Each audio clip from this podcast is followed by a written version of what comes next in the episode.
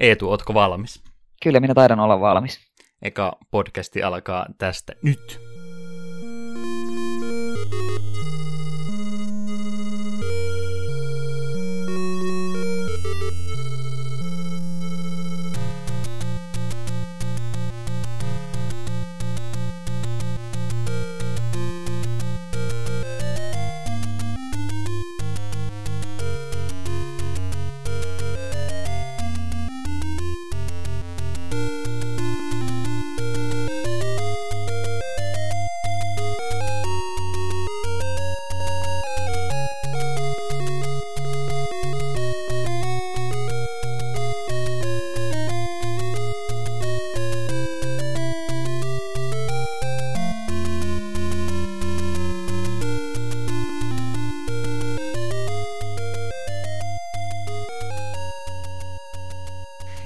Onko sä miettinyt, miten me aloitetaan tämä alkuhypinä tästä? Se on kyllä hyvä kysymys, toverini Juha. Mutta kai me aloitetaan sillä, että tervetuloa, voiko sanoa tervetuloa podcastissa kuuli, Voi kuuntelijoille? tervetuloa, kyllähän jotenkin täytyy esittäytyä tässä kummiskin. Oikeastaan Joo. nimet on siinä jaettu jo kuulijoille, joten voidaan enemmän oikeastaan puhua ensinkin tästä podcastista, mitä meillä tällä hetkellä tähän hommaan oli mielessä. Takapölkky oli podcastin nimi, pelit oli aiheena. Itse on podcastia kuunnellut aika pitkä aikaa jo aktiivisesti, kohta varmaan kymmenen vuotta tulee tässä aina itseä vaivannut, että kumpa joskus olisi itselläkin oma podcastia. Tätä on viimeiset varmaan kuusi vuotta aina vähän siirrely eteenpäin, että ehkä se jonain päivänä tulee semmoinen hetki, että voisi aloittaa. Ja tuossa tein itselleni uuden vuoden lupaukset, että nyt voisi olla oikea aika sille Eetu tosiaan suostui tähän projektiin mukaan. Onko sulla mitään tunnelmia tähän liittyen nyt vielä? No itsellä ei podcastien suhteen hirveästi yhteistä historiaa muuten kuin tätä viimeiset, ties monta vuotta on kuunnellut höpöidät podcasteista, että se on minun Kuta, kasvatukseni podcasteihin. Kutakuinkin semmoinen luonnollinen jatkumo siihen, kun mä olen Steamissa härnännyt viimeiset vuosikaudet jatkuvasti hirveällä te- wall of textillä. Eikä taisi parempi jäsenellä näitä ajatuksia tämmöiseen puheenmuotoon. Tosiaan siinä mielessä tehdään hommat vähän eri tavalla. Yleensä pelipodcastit, mitä netissä liikkuu enempikin, on tämmöisiä ajankohtaisohjelmia, joissa puhutaan uusista julkaisusta ja huhupuheita ja tämmöisiä, mutta ne ei välttämättä itseään niin hirveästi kiinnosta, ja koska kilpailua niiden suhteen on muutenkin jo niin paljon, että emme kannata samaa lähteä tekemään, niin pyöriteltiin ajatusta tämmöisestä vähän retrohenkisemmästä podcastista.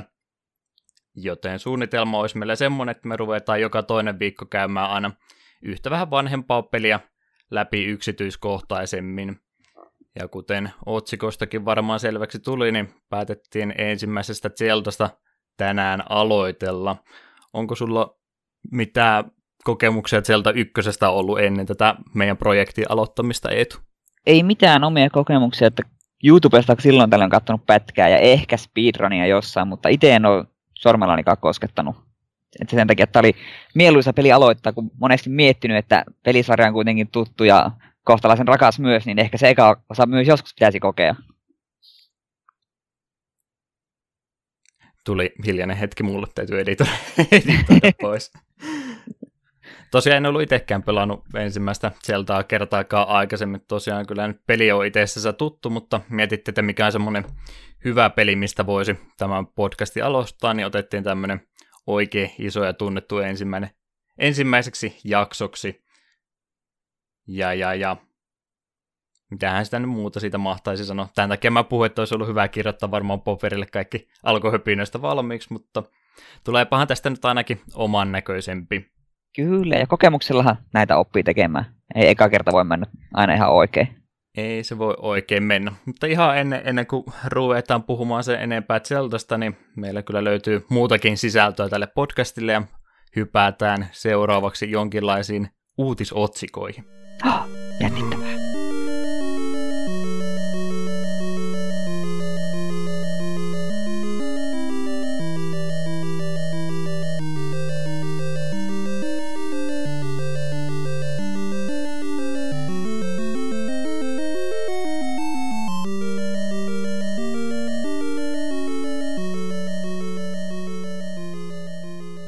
Tosiaan uutisotsikoita, vaikka lupasi, että meillä on teemana tässä podcastissa oikeastaan se, että me ei hirveästi tämmöisiä tämän päivän juttuihin välttämättä, välttämättä tulla, hyvin menee alku, välttämättä tulla keskittymään, niin pakko meidän silti tuosta Nintendo Switchin julkaisusta puhua tässä ihan ensimmäiseksi, sen verran iso aihe kuitenkin kyseessä.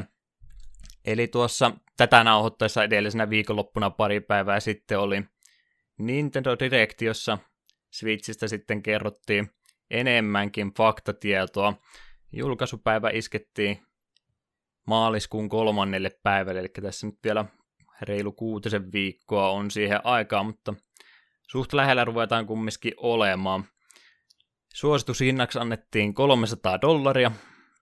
Tähän ei tietysti Suomessa tapahtumaan. Suomen hinnaksi ilmeisesti nyt on asettumassa 379. Jossain foorumeilla mä katsoin, että Discshop oli laittanut 350.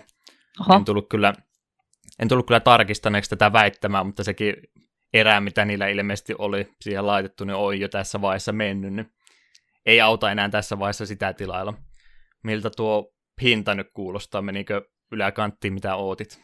No vähän yläkanttiin joo. Minä alun perin innostuin, kun oli puhetta siitä, että se on noin sinne 300 tienoilla, mutta ajattelin, että eikä se nyt Suomi lisää niin paha olisi, mutta 80 Suomi lisää on aika paljon, kun ottaa huomioon, että ne ohjaimetkin on aika hintavia. Se on oikeastaan iso ongelma mullakin se Switchin kanssa nyt, että tuo itse konsolihinta ei tuossakaan muodossa nyt ihan mahoto ole, mutta nuo kaikki lisätarvikkeet, mitä tuohon konsoli on tulossa, niin se rupeaa aika lailla tota mopo karkaamaan lapasesta, kun rupeaa ostamaan siihen kavereille toista ohjainta. Sitten jos haluat itselle ostaa Pro-ohjaimen, jonka hinta taisi olla 80. Jep. Tässä mennään jo kovaa vauhtia yli 500 ja nyt ei puhuta edelleenkään vielä peleistä. Siihen tulee taas se 5-60 päälle, mihinkä nuo hinnat nyt varmaan tulee Switchilläkin sitten lopulta päätymään. Jep. Kyllähän tuo vähän suolaiselta kuulostaa. Vielä itse on vähän miettinyt, että ostanko vai enkö, on ollut välissä sille, että no, kyllä sen voisi, sitten no en kyllä taas haluaisi, mutta nyt tarjoutuu tilaisuus tästä ihan paikallisesta liikkeestä ennakkotilata, niin haluan kyseistä liikettä tukea aika paljon, niin että voi olla, että tässä vielä lähiviikkoina lankean siellä käydessä, niin sanon, että no pistä minulle tulemaan yksi, mutta en vielä uskalla mitään varmaksi sanoa. Eivät taineet mitään puhua siitä määrästä, kuinka paljon niitä on sinne paikalliseen tulos. Tukkurilta tilaavat vähän sen mukaan, että miten paljon otetaan, ja ainakin se myyjä haluaa itselleen, sen sanoi. Et sitä kautta onnistuu kyllä tilaamaan, kuhan tässä ei nyt ihan viime päiville jätä silleen, että toinen päivä kolmatta menee silleen, että miten se konsoli olisi huomiseksi. Joo, se on mulla tässä valvottanut viime yöt kovastikin, kun mä en ole sitä ennakkotilannut vielä tässäkään vaiheessa. Mä mietin kovasti, että kannattaako mun tilata, jos sattuu käymään niin, että niitä ei tukkaan tarpeeksi kaikille. No se, siis, se nyt on fakta, että se ei tule kaikille riittämään. Se on kyllä vähän ongelma ollut se noitten hardwaren kanssa, että ne ei ihan hirveästi näköjään halua sinne varastoihinsa ylimääräistä tavaraa pistää, vaan semmoinen pieni erä tulee se aluksi ja sitä mukaan sitten enemmän, Jep. mitä pitkälle vuosi tulee menemään. Samahan se on tuossa ollut aikaisempinakin, aikaisempienkin julkaisujen yhteydessä, muun muassa tuo NES Classic olikin, mistä kanssa puhutaan kohta, niin sama ongelma oli sen kanssa, ja siinä taitaa olla sama ongelma edelleenkin, ettei tai tuota Classic Nintendo vielä oikein mistään löyty. Jep. Mutta sitten, vai halusitko sä jotain sanoa? Niin no sen vielä voisin sanoa, että toisaalta vaikka nyt julkaisussa ei välttämättä kaikille riittäisi, niin melko varma, että viimeistään jouluun mennessä tulee joku bundle, missä on peli mukana, että jos ei ole pakottava tarve saada sitä nytten, niin voi hyvinkin olla, että jouluna saat Mario Odyssey on mukana sen. Todennäköisesti. Se on vähän ongelma muutenkin tuommoisten uusien konsoloiden kanssa, että epäreilu vertaus se on, mutta pakko on verrata kumminkin Pleikkari 4 ja Xbox One, joilla molemmilla on nyt parin vuoden edestä jo pelejäkin siellä pohjalla verrataan Switchiin nyt sitten, jolloin julkaisu yhteydessä ilmeisesti tulossa Zelda, Bombermani ja oliko se aika lailla siinä sitten. Siinä oli se minipelikokoelma, mitä Joo. nyt ylös One to Switch. Joo, se oli se kyseisen, kyseisen pelin nimi, mutta aika pienellä software määrällä tullaan siinä alussa kumminkin menemään. Jep, ja Zelda tulee myös Wii Ulle, joka muuten itseltäni löytyy, niin voi hyvinkin olla, että me vaan ostan Zelda Wii Ulle ja ostan tuon Switchin sitten joskus myöhemmin. Ei tarvitse sen takia tosiaan Muuta, mitä tuosta Switchistä piti mainita, niin ei aluekoodausta on kyllä, jos jotain plussia nyt täytyy tästä konsolista puhua, niin tuo aluekoodauksen puuttuminen on kyllä ihan hyvä juttu. Se on kyllä.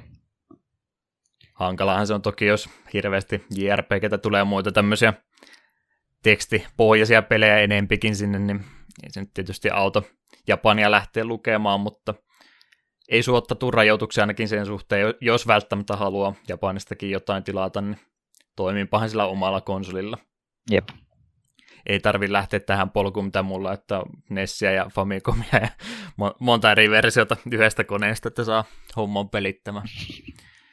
Sitten miinuksia myös lisää koneesta lisää. Tähän asti ilmeisesti ei ole tarvinnut Nintendo kotikonsolien netistä maksaa mitään, mutta nyt on sitten ilmeisesti vihdoin viimein onlinekin tulossa maksulliseksi. Siitä ei ollut se enempää puhetta, että mikä tämä summa mahtaa olla, mutta toivotaan parasta, että nyt ei kuitenkaan ihan PlayStation Networkin hintaista palvelua ole, ole tässä kyseessä, koska ainakaan tähän mennessä ei ilmeisesti, no minä, mulla ei siis tosiaan ollut Nintendo-konsoleita pitkään aikaa, mutta ilmeisesti ei ole Viillä ja Wii Ulla tuo online-puoli ihan hirveän hyvässä kunnossa vai onko sulla parempaa kokemusta ollut? No Mario Kart ja Wii Ulla on jonkin verran kaverin kappelan netissä, niin siinä se toimii ihan hyvin, mutta ilmeisesti mä oon käsittänyt, että Splatoonissa ja joissakin, niin se ylipäätään se koko niin, käyttöliittymä on vähän tahmanen.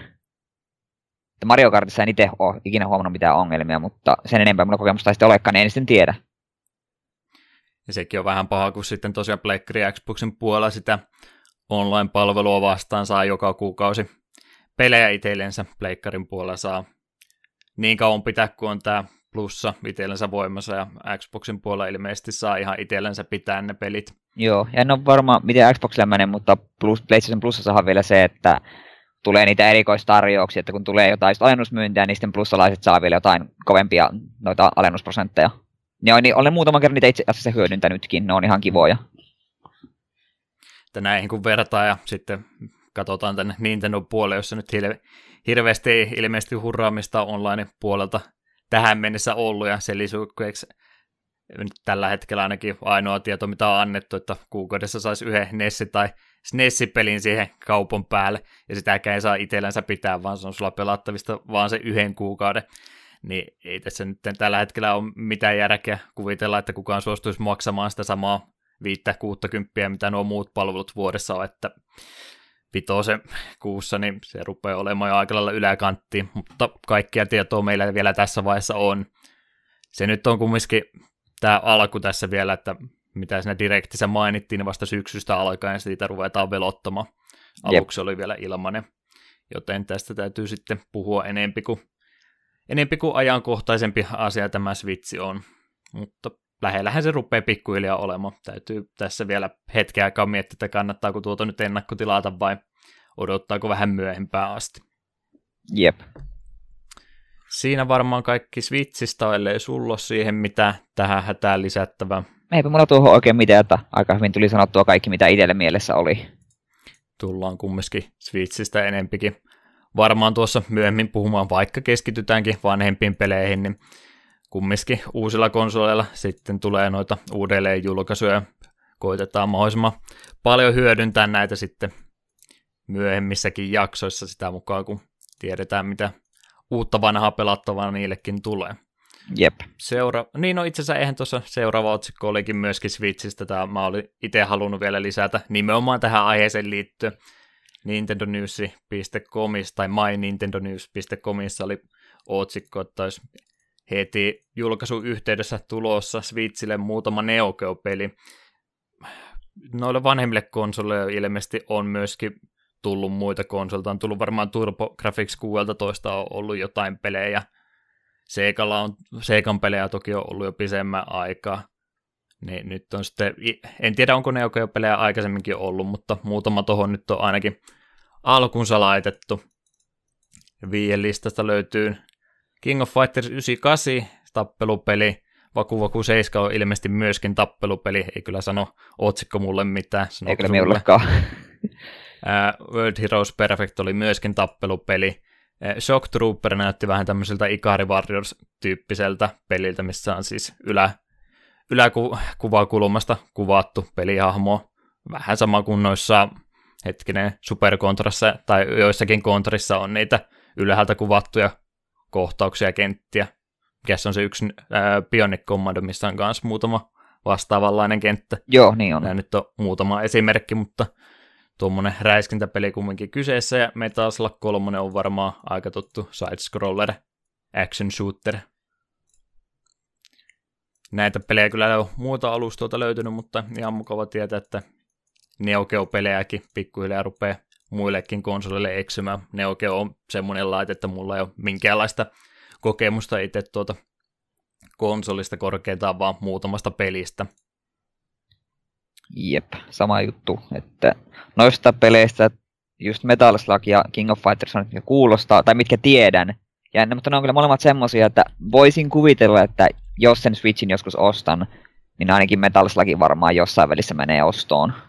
Ne on ihan viihdyttäviä. Ja näin meidänkin podcastin kannalta tosiaan ihan mainio, että mitä enemmän tulee näitä uudelleen julkaisuja uusimmille mahdollisille konsoleille, niin sitä vähemmän meidän tarvii ja kaikkien muidenkin sitä vähemmän tarvii sitten parettamiseen tukeutua. Kyllä, kyllä noille rakkautta vielä pitäisi löytyä moneen puolesta. Jep. Omituinen lausarakenne, mutta menkyö.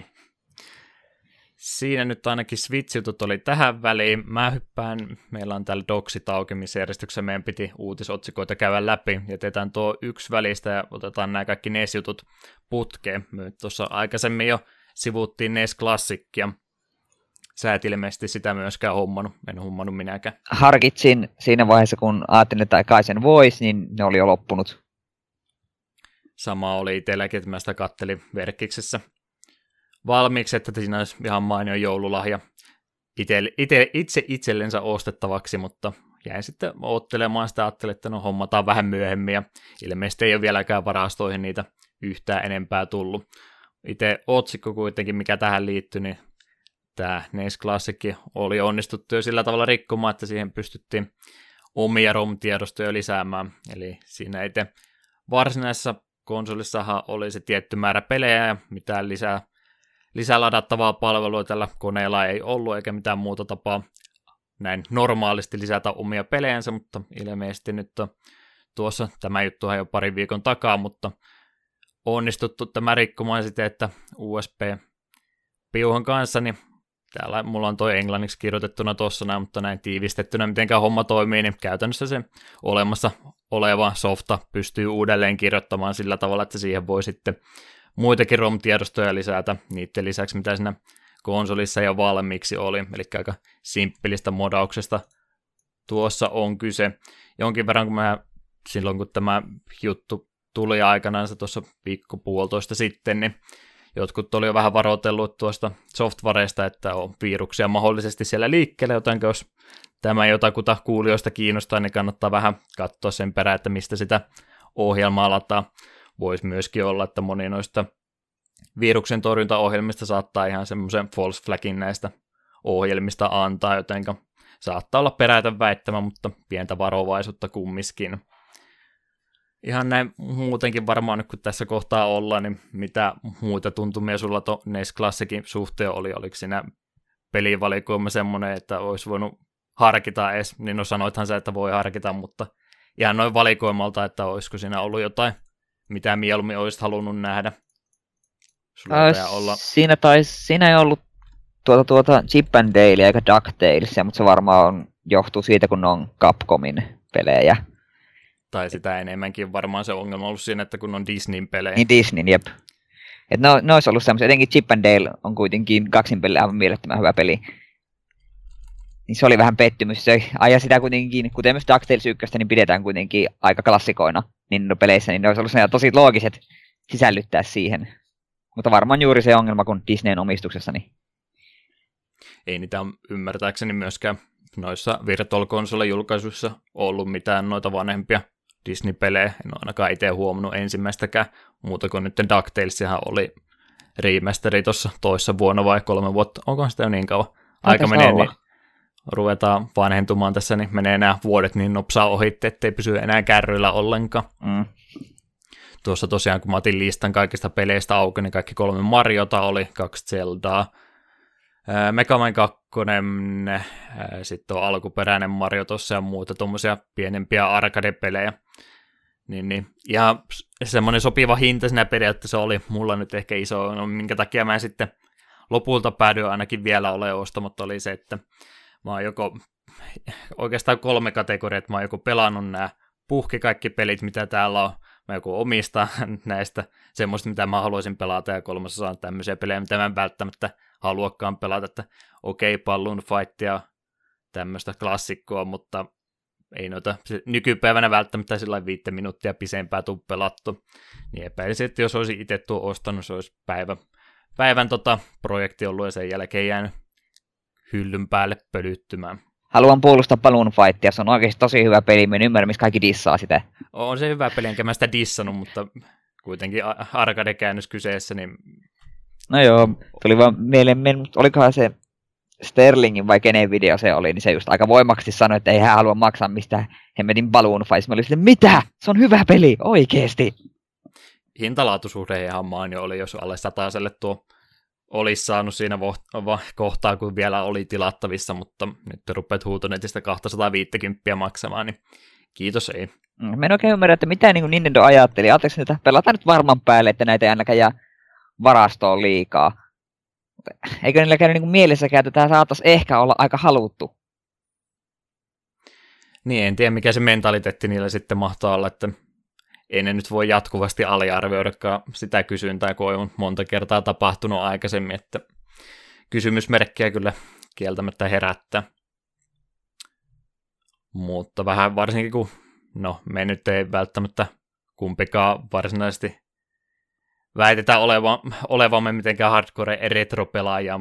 Tykätään toki, mutta ehkä tota, mieluummin sitten rupeaa näitä pelejä, jos haluaa pelata, niin yksittäisiäkin ostelemaan tuota, että välttämättä noita kaikkia ei tuossa muodossaan tarvitse. Niin se on kyllä totta. tosiaan laillisesti pysty lisäämäänkään siihen, niin ihan semmoinen kiva tota laite joo, mutta on kyllä käyttöarvoa hirveästi, ei välttämättä. Mm, toisaalta sitten mietin, mietin, että kun me ollaan just sitä varmaan sukupolvia, jotka ollaan pelattu sitä Nintendo sillä kotona, niin ei sitten välttämättä enää ole niin vuosi saanut pelata. Sitten kun ei hemmeti, tuossa olisi nyt tuo, millä pääsin kaikkia lapsuuden pelejä pääsi pelaamaan, niin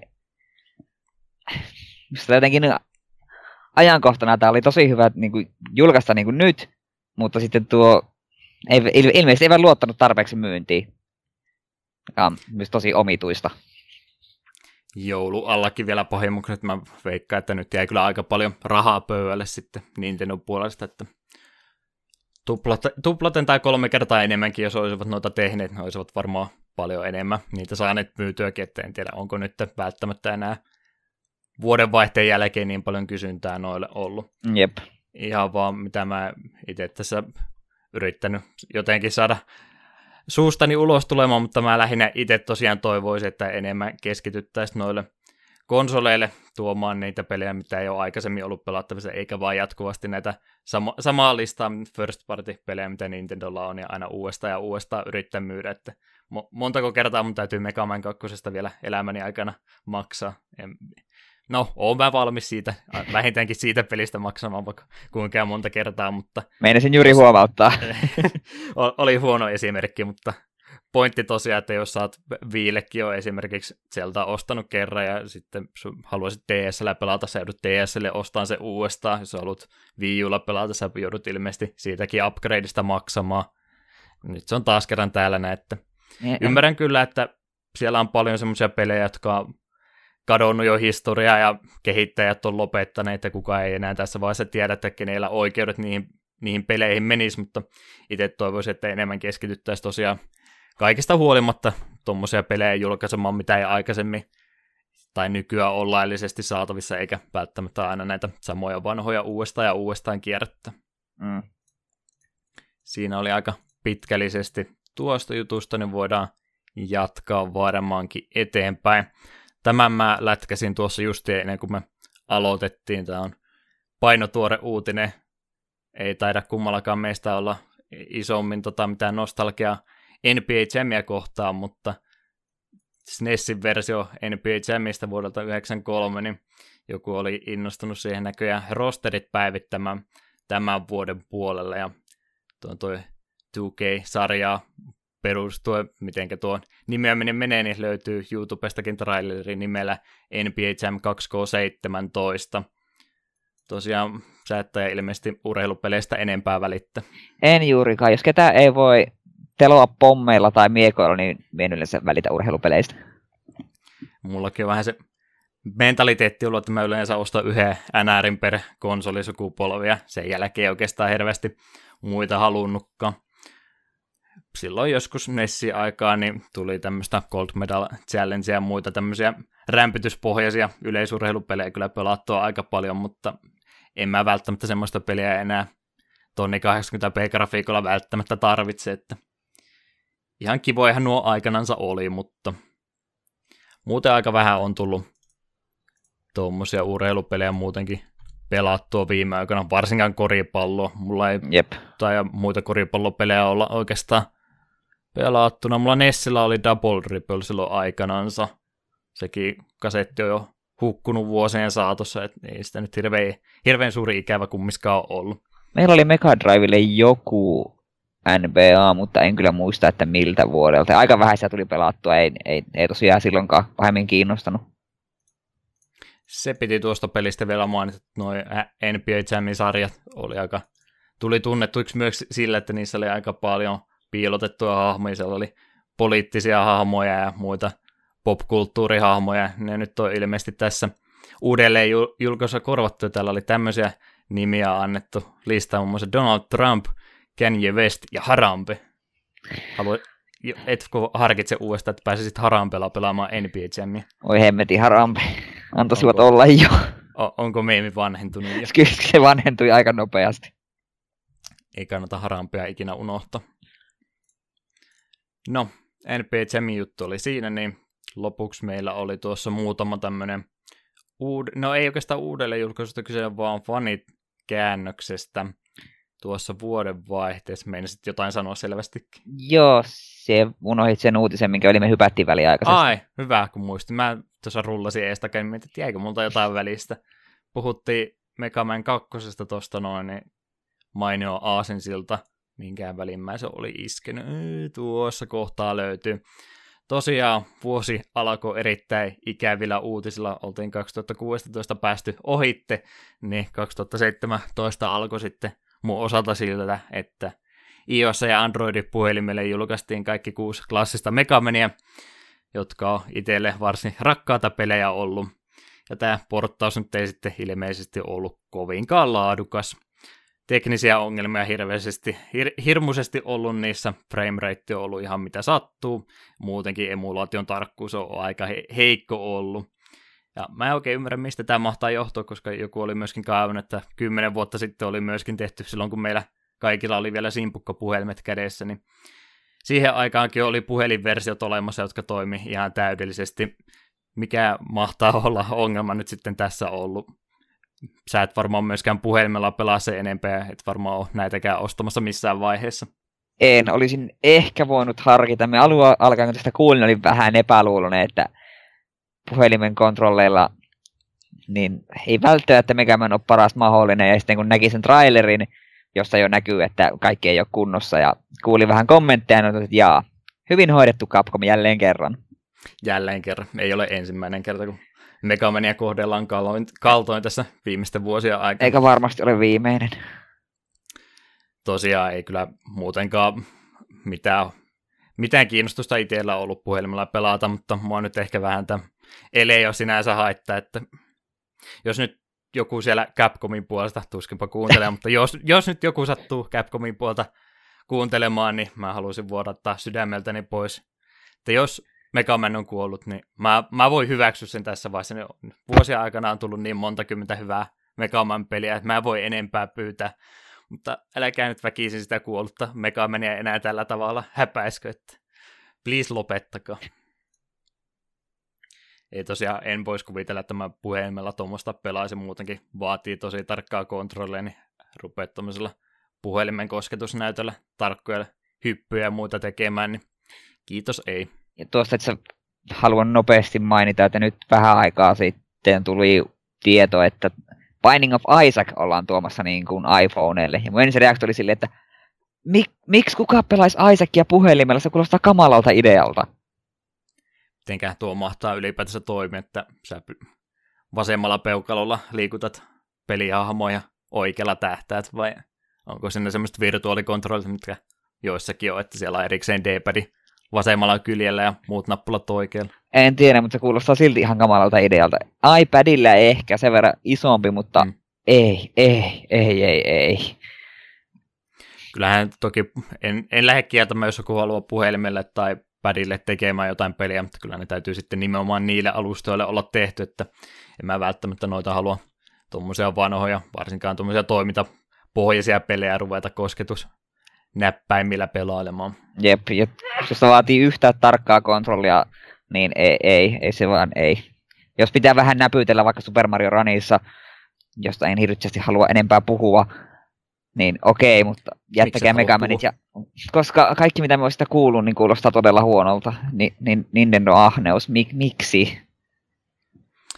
Ei ollut Mario Runista se enempää puhetta, mutta tosiaan ei ottanut vieläkään Androidin puolelle kyseinen peli eksy. Ei kyllä tarvitse eksyäkään. 10 euro hintalappu pelistä, missä yhdessä illassa näputtelet ruutuja, se oli siinä. Ja vaatii jatkuvan nettiyhteyden. Sä otit, tä, sä otit tämän nyt uutisotsikoksi, niin me puhutaan nyt Mario Runista sitten enemmänkin. Meinakko, että ei puhelimella voisi täyttää hintaa maksaa pelistä, varsinkin jos se on hyvä? Jos se on hyvä, niin joo, mutta Super Mario Run ei vain yksinkertaisesti ole tarpeeksi hyvä. Siinä PC on puolella niin... kyllä niinku tommosia Endless Runnereita löytyy halvemmalla hinnalla. No sepä se, kun se ei edes, se ei edes ole eurolla. Endless Runner. Siinä on vaan mitä, joku parisenkymmentä kenttää. Se ei, ole end, se ei ole Endless no, Runner. Niin, no What? mä käytin te- termiä nyt väärin, mutta siis kumminkin tuommoista, missä ei pysty liikkumisnopeuteen vai- va- vaikuttamaan yhtä. Mutta kyllä mun mielestä, jos tosiaan, kun se, se oli se iso ongelma, mitä mä lueskelin reaktioita siitä, että kuka, että mikä tämä tämmöinen peli on, miksi tämä ei ole on vähän omituinen tapa, että pitääkö kaikki olla free to play nykyään ei tietenkään tarvitse, mutta hinnan pitää kuitenkin myös niin kuin kohdata se laatu. Mm. Että jos peli on kolmen tai neljä euroa arvoinen ja se pyydät sitä kympi hintaa, niin ei, ei, ei se vaan ole oikein. Tosiaan tämä taisi olla nyt toinen julkaisu, mitä Nintendolta tuli puhelinten puolessa, oli se joku sosiaalinen peli silloin viime vuoden puolella, millä ne ensin aloitti. Joo, se oli se, odotas minä, Miitomo. Itsekin Miitomo sitä vähän, te- vähän testailen uudella puhelimella ja mutta kukaan minun kaveristani ei myöskään käytä sitä, niin emme sitä paljon hyötynyt. Askel se nyt ainakin on oikeaan suuntaan, mutta katsotaan mitä siellä kumminkin oli, oliko ne puhe viidestä pelistä, mitä ne meinas puhelimille tehdä, että parempiakin vaihtoehtoja siellä varmaan olisi olemassa.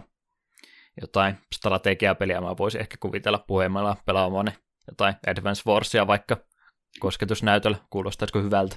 Se, sen voisin ottaa vastaan. Advance Wars-pelisarja muutenkaan ei saisi kuolla, vaikka niin pitkä aika on, mennytkin edellisestä osasta. Tai joku Final Fantasy Tactics-peli voisi olla kans ihan jees. Se voisi olla aika jees. Niin tuommoisille Vai... peliksi käy, mutta nopeatempoiset ei, ei, ei. Eikä mitään semmoisia, missä painetaan vaan ruutu, että Mario hyppää. Ei. Liian simppeli. Kyllä, liian simppeli.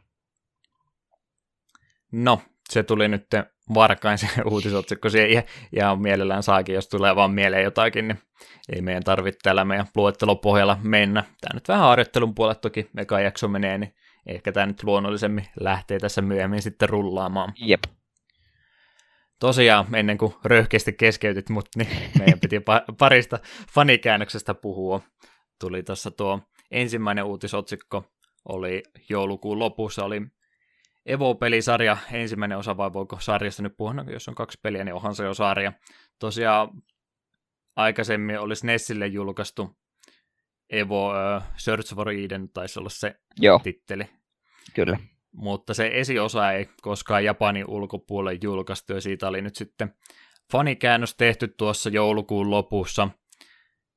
Ja se alkuperäinen julkaisu oli tota, 90-luvun puolivälissä ja oli näille PC 9800-sarjan koneille, jotka nyt on semmoisia laitteita, mitä ei varmaan Suomenkaan ikinä ole hirveästi eksynyt, ja ainakaan ikinä kuullut, että kenelläkään näitä PC olisi ollut, vai voitko väittää vasta? Ensimmäistä kertaa kuulen koko termin, niin en voi väittää. Joo. Kyllä näitä vastaan tosiaan tullut, kun joita, joitakin vanhempia pelisarjoja alku, lähteitä etsinyt, niin siellä on todella paljon semmoista semmoisia pelisarjoja ensimmäisiä pelejä noilla 8800 tai 9800 koneilla, mutta ne on semmoisia, mitä ei ole sitten ikinä kukaan vaivautunut kääntämään myöhemmissäkään vaiheessa, niin ihan mukava tosiaan, että tuommoisiakin pelejä joku jaksaa vielä vaivaa nähdä ja kääntää. Katsoa, tuleeko tuota nyt välttämättä ikinä kokeiltua, mutta tämä jatko-osa tosiaan, mikä sinne sille sitten myöhemmin tuli, niin siinä ihan hyvää materiaalia ehkä jollekin tulevalle jaksolle. Kyllä, aikana. se on ihan nautinnollinen peli. Olen sen kerran muistaakseni pelannut läpi. Onko kuinka pitkä peli kyseessä? Mä sitä itse silloin kun kokeilin, niin mä taisin sen puolisen tuntia jaksaa ja sitten mä keksin jotain parempaa tekemistä. oh, nyt kysyt vaikeita, siitä on vuosia kun me tuon pelasin, mutta ei se kuitenkaan mikään JRPG ole, sanotaan nyt vaikka näin. Hmm. Että ei tarvitse mun parikymmentä tuntia sille omistautua. Tosiaan ihan kontekstin vuoksi, niin mitenköhän tuolta nyt fiksuiten kuvaisi semmoista, jotka sitä ikinä pelaa. Vähän niin kuin Spore, mutta 2D.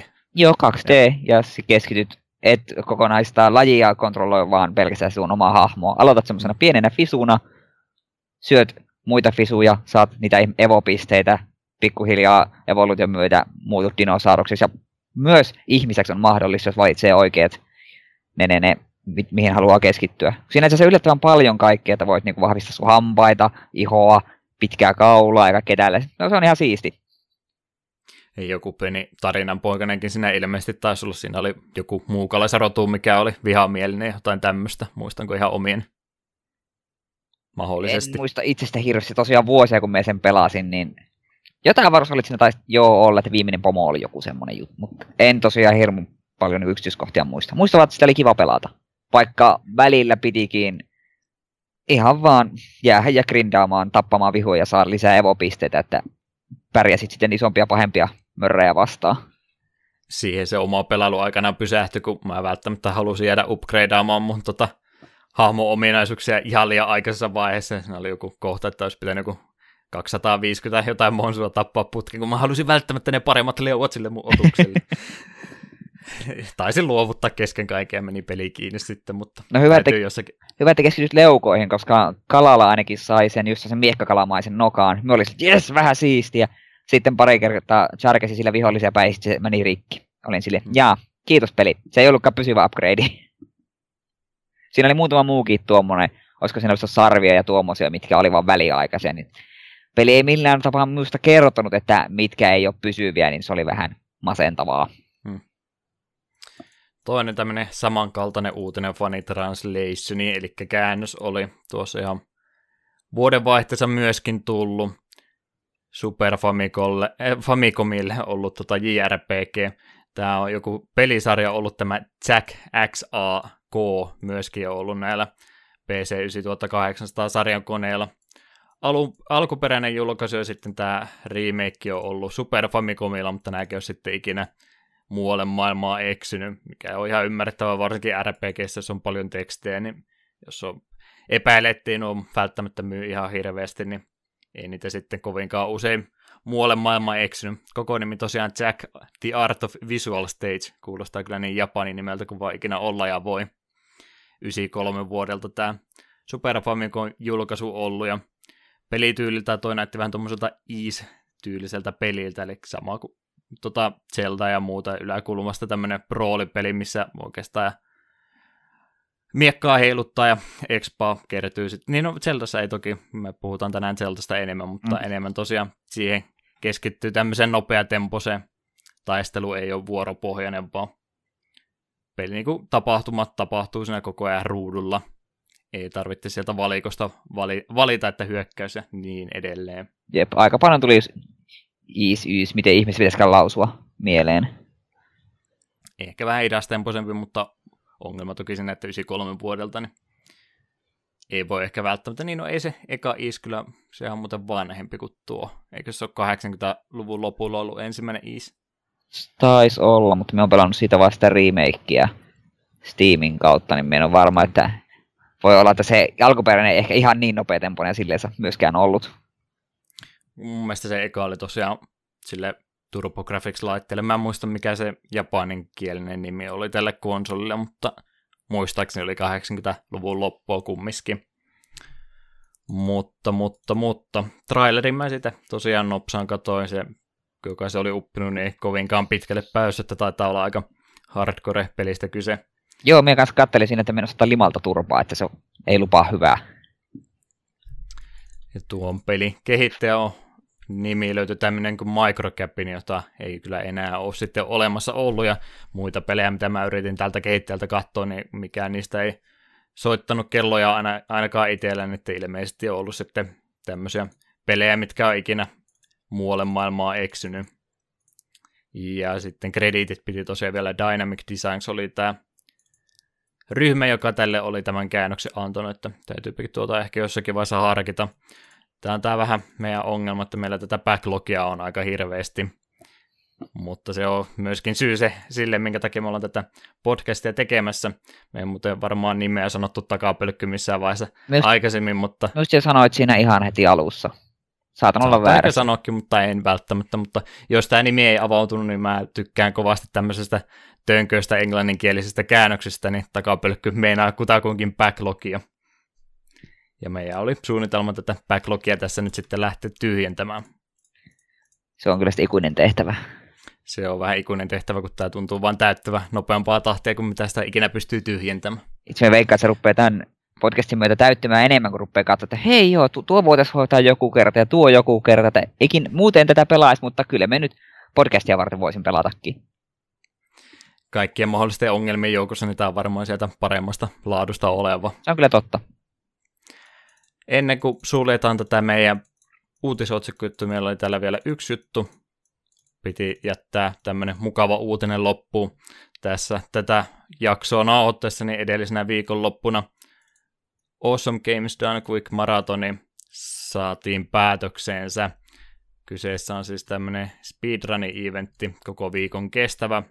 Näitä speedrun-juttuja 2010 oli ensimmäinen, silloin kun ne vielä teki näitä maratoneja yhden niiden jäsenten kellarin puolesta, että se on aika paljon kasvanut. Ja ensimmäinen maratoni, mitä ne piti, niin taisi olla 12 000 dollaria, mitä ne onnistuivat siinä rahaa kerryttämään, ja tämän vuotisessa versiossa sitten loppusummaksi tuli 2,2 miljoonaa dollaria, mikä rikko edellisen ennätyksen aika reilusti. Oli muistaakseni reilu puolitoista miljoonaa ennätys ollut 2015 vuodelta, joten siitä paineltiin aika, aika kovasti ohitte. Tuohon tulee ilmeisesti lisäksi sitten noin Svi- eh, ei Switchi, kato, me ollaan puhuttu Switchistä niin hirveästi, tai Twitch-tilaaje, mitä niistä tota, se puolet ilmeisesti menee sitten tuolle kanavalle, niin ne tulee siihen varmaan vielä päälle. Joten tuo summa tulee varmaan pikkasen tuossa vielä kasvamaan, mutta pointti, mitä tässä nyt kumminkin oli hakemassa, niin aikamoinen summa rahaa nyt hyvään tekeväisyyteen kerty. Tuota, minä kattelin sitä paljon, sä taisit katsella sitä myöskin aika paljon. Joo, aina kun oli aikaa ja silloinkin kun ei ollut aikaa, niin oli taustalla siinä, että kävin aina vilkaisemassa välillä työt ja muut elämä rajoittaa sen verran, että ei 247 voi olla kuitenkaan ruudun edessä, niin vaikka no. miten haluaisi. Tuskinpa kenelläkään kunto kesti, että koko viikkoa valvo tämän takia, Jep. mutta kyllä tota aika paljon tuli katsottua. Ihan näin suosituksena, onko sulla mielessä, mitä jäi muistiin tästä maratonista, että mitä voisi katsella vielä jälkeenpäin? Öö, muut jotkut, jotkut oli tosi hyviä. Se oli ainakin se, se Mystery Game tournament oli siisti, missä neljä heppua niille ei etukäteen kerrottu, mitä pelejä niiden pitää pelata. Sitten näyttiin tehtävä. Ekana oli tämä Donkey Konga, kuka mm-hmm. ekana pääsee kakkosbossille läpi. Niin, se oli siis se, oli se Donkey Konga ohjaimilla se oli se peli, mutta se itse peli oli joku muu kuin Donkey Kong. Donkey Konga oli se rytmipeli silloin aikana. Niin, joo. Mä käyn sitä koko nimeä nyt taas no, joku, tähän hätään Kuitenkin muistaa. joku Donkey Kong-peli, mikä toimi niillä, myös niillä rummuilla. Hmm. Kuitenkin se oli ihan viihdyttävää katsoa nähdä, että vaikka eka kertaa oli kaikki niin kuin pelejä pelaamassa, niin aika nopealla tahdilla ne veti. Ja sitten oli Joo, sur- a- surullinen... Aika ilkeä tuolla lähettää yhtäkkiä, kun peliä aikaisemmin pelannutkaan, niin joutuu sinne sitten parin sadan tuhannen ihmisen tota, eessä niin pelaamaan peliä ekaa kertaa ja kaikkien tuomittavana siinä. Jep. Ja valitettava sattuma kävi tuolle Mexican Runner, kun se oli, joka päässyt sitten toiseen pomoon. Se oli siinä vaiheessa kolmannella sijalla – niin sitten se halusi resetata sen bossin, niin ei huomannutkaan, että vahingossa sitten otti semmoisen resetin, että se heitti kissut niin kuin kaksi kenttää taaksepäin. Hmm. Käytännössä heitti niin kuin, tilaisuudessa päästä jatkoon noin vaan pois. Sen reakt- jätkän reaktio oli hyvä, kädet ylös, että mä, mitä just tapahtui? Se kaatui siihen. Tosiaan mä itse taas ehkä pikkasen enemmänkin jopa katsella kuin sinä, niin tämä nyt tässä nyt jälkeenpäin tulee mieleen. Mä, mä silloin aikana, kun rupesin näitä maratoneja ekaa kertaa katsoa, niin mä en tykkännyt niistä kisoista hirveästi. En, en, no, se oli se Mystery Game Tournamentkin kisa tosiaan, mutta menisin kisoilla niitä, missä on kaksi tai useampi ihminen samaan aikaan on näitä pelejä juoksemassa. Se oli aina mua vaivas, kun mä olisin mieluummin halunnut semmoisen hyvällä kommenta, kommentti tota, raidalla varustettu yhden henkilön pelailu, niin oppi siitä pelistäkin enemmän, mutta nyt pikkuhiljaa ruvennut niille kisoillekin lämpeneen. Siellä oli äh, Shovel Knightin Any Percent Runi oli tosi, tosi mukava katsottava, ne meni ihan loppuun asti rintarinna. Sama juttu oli Nessin DuckTalesista, se taisi muistaakseni alle sekunnin erolla päättyä se kisa. Oho. Muitakin tuommoisia. Link to the Past oli kans ihan mukava katto, siinä valitettavasti ennätyksen haltija oli vähän omassa luokassansa, että se siinä paineli vähän niin kuin omia aikojensa ja muut tuli sitten perässä, mutta sitäkin oli tosi mukava katsoa. Yksi tota, tämmöisistä ei-kisoista siellä oli toi uuden Doomin, tämä viime vuotisen Doomin pelailu, se oli ihan mukava, oli aika paljon tota out of bounds temppuja siinä, että ihan hirveästi ei niin kartan sisällä pysytty, mikä joitakin vaivaa, että tähän on jo huijausta, mutta miten mä ainakin tykkään niitä kovastikin katsoa. Ne on vähän, ja, ja, ja. Ne on vähän semmoisia, että itse en niin välitä. Jos Dark Souls 3 runin katoin, niin mä oon niin tottunut parin eri speedrunnerin kattavan vetävän just All Bosses runeja Dark Soulsista, niin sitten ymmärrän kyllä, että kun se on pari tuntia nopeampi vetää eni prosentilla ja sitten skippailla suurin osa pomoista, mutta sitten se on muista vähän, se on vähän samalla tavalla tylsää katsoa, että no niin, nyt se tuossa hetken aikaa kikkailee, nyt se on kartan ulkopuolella ja juoksee suurimman pelistä ohi. En tavallaan ymmärrä, mutta ei, henkilökohtaisesti itseäni paljon lämmitä niiden katsominen. Ainakin semmoisen käsityksen mä olin saanut, että Dark Souls speedrunin yhteisökin enemmän tykkää niistä all bosses runeista, missä niinku kaikki bossit käydään kumminkin tappamassa. Joo, ja se itse runnerihan itse sanoi, että kanssa just sitä, että menkää tsekkaamaan all bosses runeja, että ne on paljon mielenkiintoisempia katsottavia. Hmm tosiaan siinä nyt aika monta. Ää, Halo 2 piti antaa vielä kans mainita, se oli ihan mukava katsottava. Mä en ole konsoli FPSistä ikinä välittänyt ja mä en ole Haloja koskaan pelannut. Halo 2 pelasin yhden mapillisen joskus, se oli alkuperäisellä Xboxilla, niin mä taisin yhden mapillisen pelata kaveria vastaan siinä mun kokemus kyseisestä pelisarjasta, mutta se oli ihan hauska katsoa myöskin. Mutta tosiaan tapana yleensä ollut, että mä itse kattelen sitten noita noiden maratonia näitä videoita jälkeenpäin. Seuraava on tulossa kesällä sitten Summer Games Done Quick, niin tässä on puoli vuotta aikaa katsella, mitä jäi katsomatta aikaisemmin. Jep, siellä kyllä oli semmoisia, mitä ajattelin, että olisi ollut kiva katsoa, mutta piti lähteä töihin, niin ei voinut mitään. Mm. Muun muassa Pokemon Emeraldin haluan kyllä katsoa jälkikäteen jossain välissä.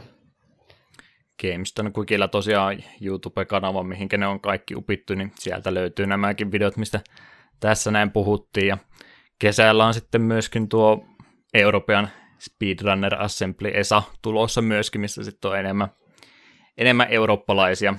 Jep. Piti siitäkin kunnia maininta vielä antaa. Ja kyllä noita maratoneja tosi enemmänkin tapahtuu, mutta en nyt tässä varmaan kannata kaikkia ruveta listaamaan. Erikoismainintana RPG Limit Break. Se on omaa sydäntä Joo. lähellä. Se on varsinkin, jos jaksaa 4-8 tunnin runeja katsoa vanhoista roolipeleistä, niin se on kyllä ihan semmoinen erikoistuneempi Jep. Maratoni, mitä on ihan kiva myöskin katsella. Ihan ennen kuin tämä segmentti saadaan pakettiin, niin minkälainen on mielenkiinto, aiotko aloittaa speedrunaamaan tässä lähiaikoina? Todennäköisesti en, minulla ei riitä kärsivällisyys siihen. Ei vaikka jonkun supersimppelin peli antaisi. En tiedä mikä olisi tarpeeksi simppeli. Ei. Me tykkään kuitenkin, vaikka me tykkään silleen haasta itteni peleillä, mutta me haluan silti kuitenkin pelata niin kuin niitä omassa kaikessa rauhassa, niin mä oon aina vihannut kaikissa peleissä aikarajoituksia ja muita, niin speedrunnaaminen on siinä mielessä mun pahin vihollinen. Enemmän keskityt siihen normaaliin läpäisyyn ja tarinasta nauttimiseen semmoisen. Jep, ja sitten pyrin, en nyt ihan kaikkia pyri tekemään, niin kuin nykyään tuntuu olevan, jos haluat peliin pelata Substance, niin pitäisi pelata peli kolme kertaa eri vaikeusasteilla. Mutta teen kaiken sellaisen, mikä on minun mielestä niin kuin järkevissä rajoissa. Ja vaikka tuota, tuota, tuota. en sinällään välitä siitä, että onko Platina Drop peleistä vai ei, mutta jos me koen, että tuo, tuo me voin tehdä pienellä vaivalla, niin sitten me teen sen, vaikka sitä välillä saiskaan mitään järkevää palkintoa. Onhan tuo kyllä kieltämättä vähän semmoinen projekti, jos varsinkin mekin aika monipuolisesti peleistä tykätään, niin voi olla semmoinen hankala löytää aikaa sille, että muutenkin olisi hyviä julkaisuja, mitä ei ole pelannut, ja hyllystä löytyy muovissa olevia pelejä, ja sitten pitäisi jotain vanhaa peliä ruveta enempikin pelaamaan, niin se kyllä sitä aikaa tulee viemään. Näin kokemuksen syvällä rinta-aineella sanottaakseni. mutta, mutta itsellä ainakin jäi taas semmoinen, melkein joka kerta noissa maratoneissa niin jäi semmoinen fiilis, että nyt voisi olla hyvä hetki taas pitkästä aikaa jotain opetella, ja en tiedä, saattaa hyvinkin paukkua. Mä itselleni lupaisin, että me hoidetaan tämä podcasti nyt ensin, ensin turvallisesti vesille ennen kuin mä harkitsen mitään, mutta jos tämä ajatus vielä mielessä on, niin mä saatan varmaan jotain ruveta speedrunaamaankin tässä vielä taas lähiaikoina. Jotain. En vielä vielä. No itse asiassa mä varmaan todennäköisesti en pelaa Megamania, että mä katson tuota Steam, Steam-listan puolta nyt jotakin, niin mua vähän vaivo, kun mä silloin aikanaan tein ne tota, ykkösestä, kakkosesta ja kolmesta ne runit, niin vaikka emulaattorit onkin ihan suoraan verrannollisia, niin olisi se kivempi silti pelata niitä alkuperäisellä laitteistolla, mikä mulla myöskin kyllä löytyy, mutta multa puuttuu sitten kapsurekardit ja muut, ja sitten pitäisi kikkailla tuon vanhan TVn kanssa, niin se menee vähän kikkailuksi, että taidan säästää se, se tuppivaiva itseltäni ja ottaa tuota Steamista suoraan jonkun, mikä saa sitten vähän helpommin käynnisteltyä ja mahdollisesti striimattuakin joskus siihen innostuu. Joo. Mutta semmoiset höpinät meillä oli uutisotsikoiden puolta. Meillä on sopivasti näköjään aikaakin kulunut tähän näin, niin siirrytään seuraavaksi tämän jakson varsinaiseen lihaisampaan osu- osuukseen. Otuks- ei, miten se sanotaan? Osuuteen. Osuuteen. Suomen kieli on erittäin hankala. Tämän päivän Takapölkky-podcastin aiheena oli Legend of Zelda.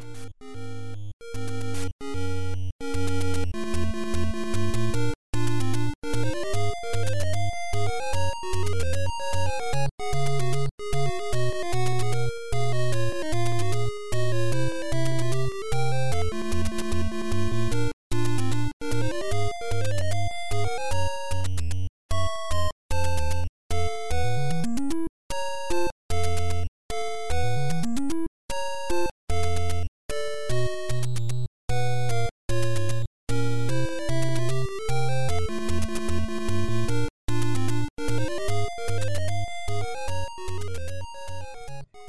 Tosiaan Legend of Zelda NES oli meidän ensimmäinen aihe tässä podcastisarjassa.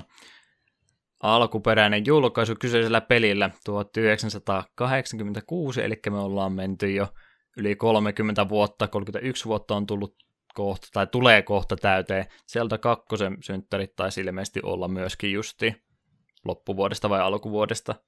30 vuotta tuli täyteen. Joo. Tuliko? Tämä oli kysymys, jos et tajunnut sitä. Joo, joo hyvä. kyllä, joo, ei, ei mitään.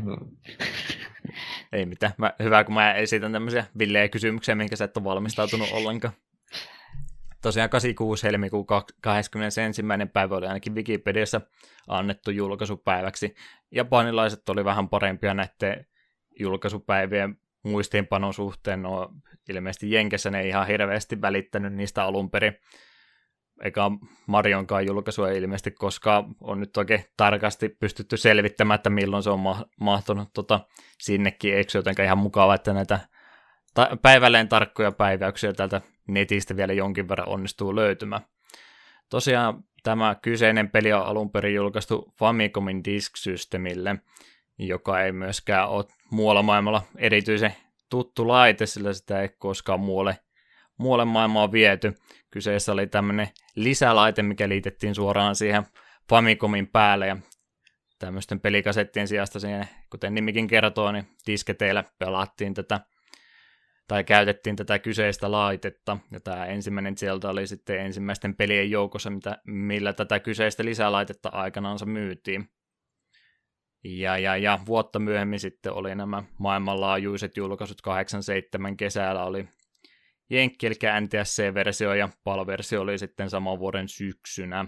Eli no, se oli vielä tuo aika ja vielä pitkälle myöhemminkin ihan normaali käytäntö, että Japanipelit tuli ehkä vuoden tai puolitoista myöhässä, jos ikinä. Mm.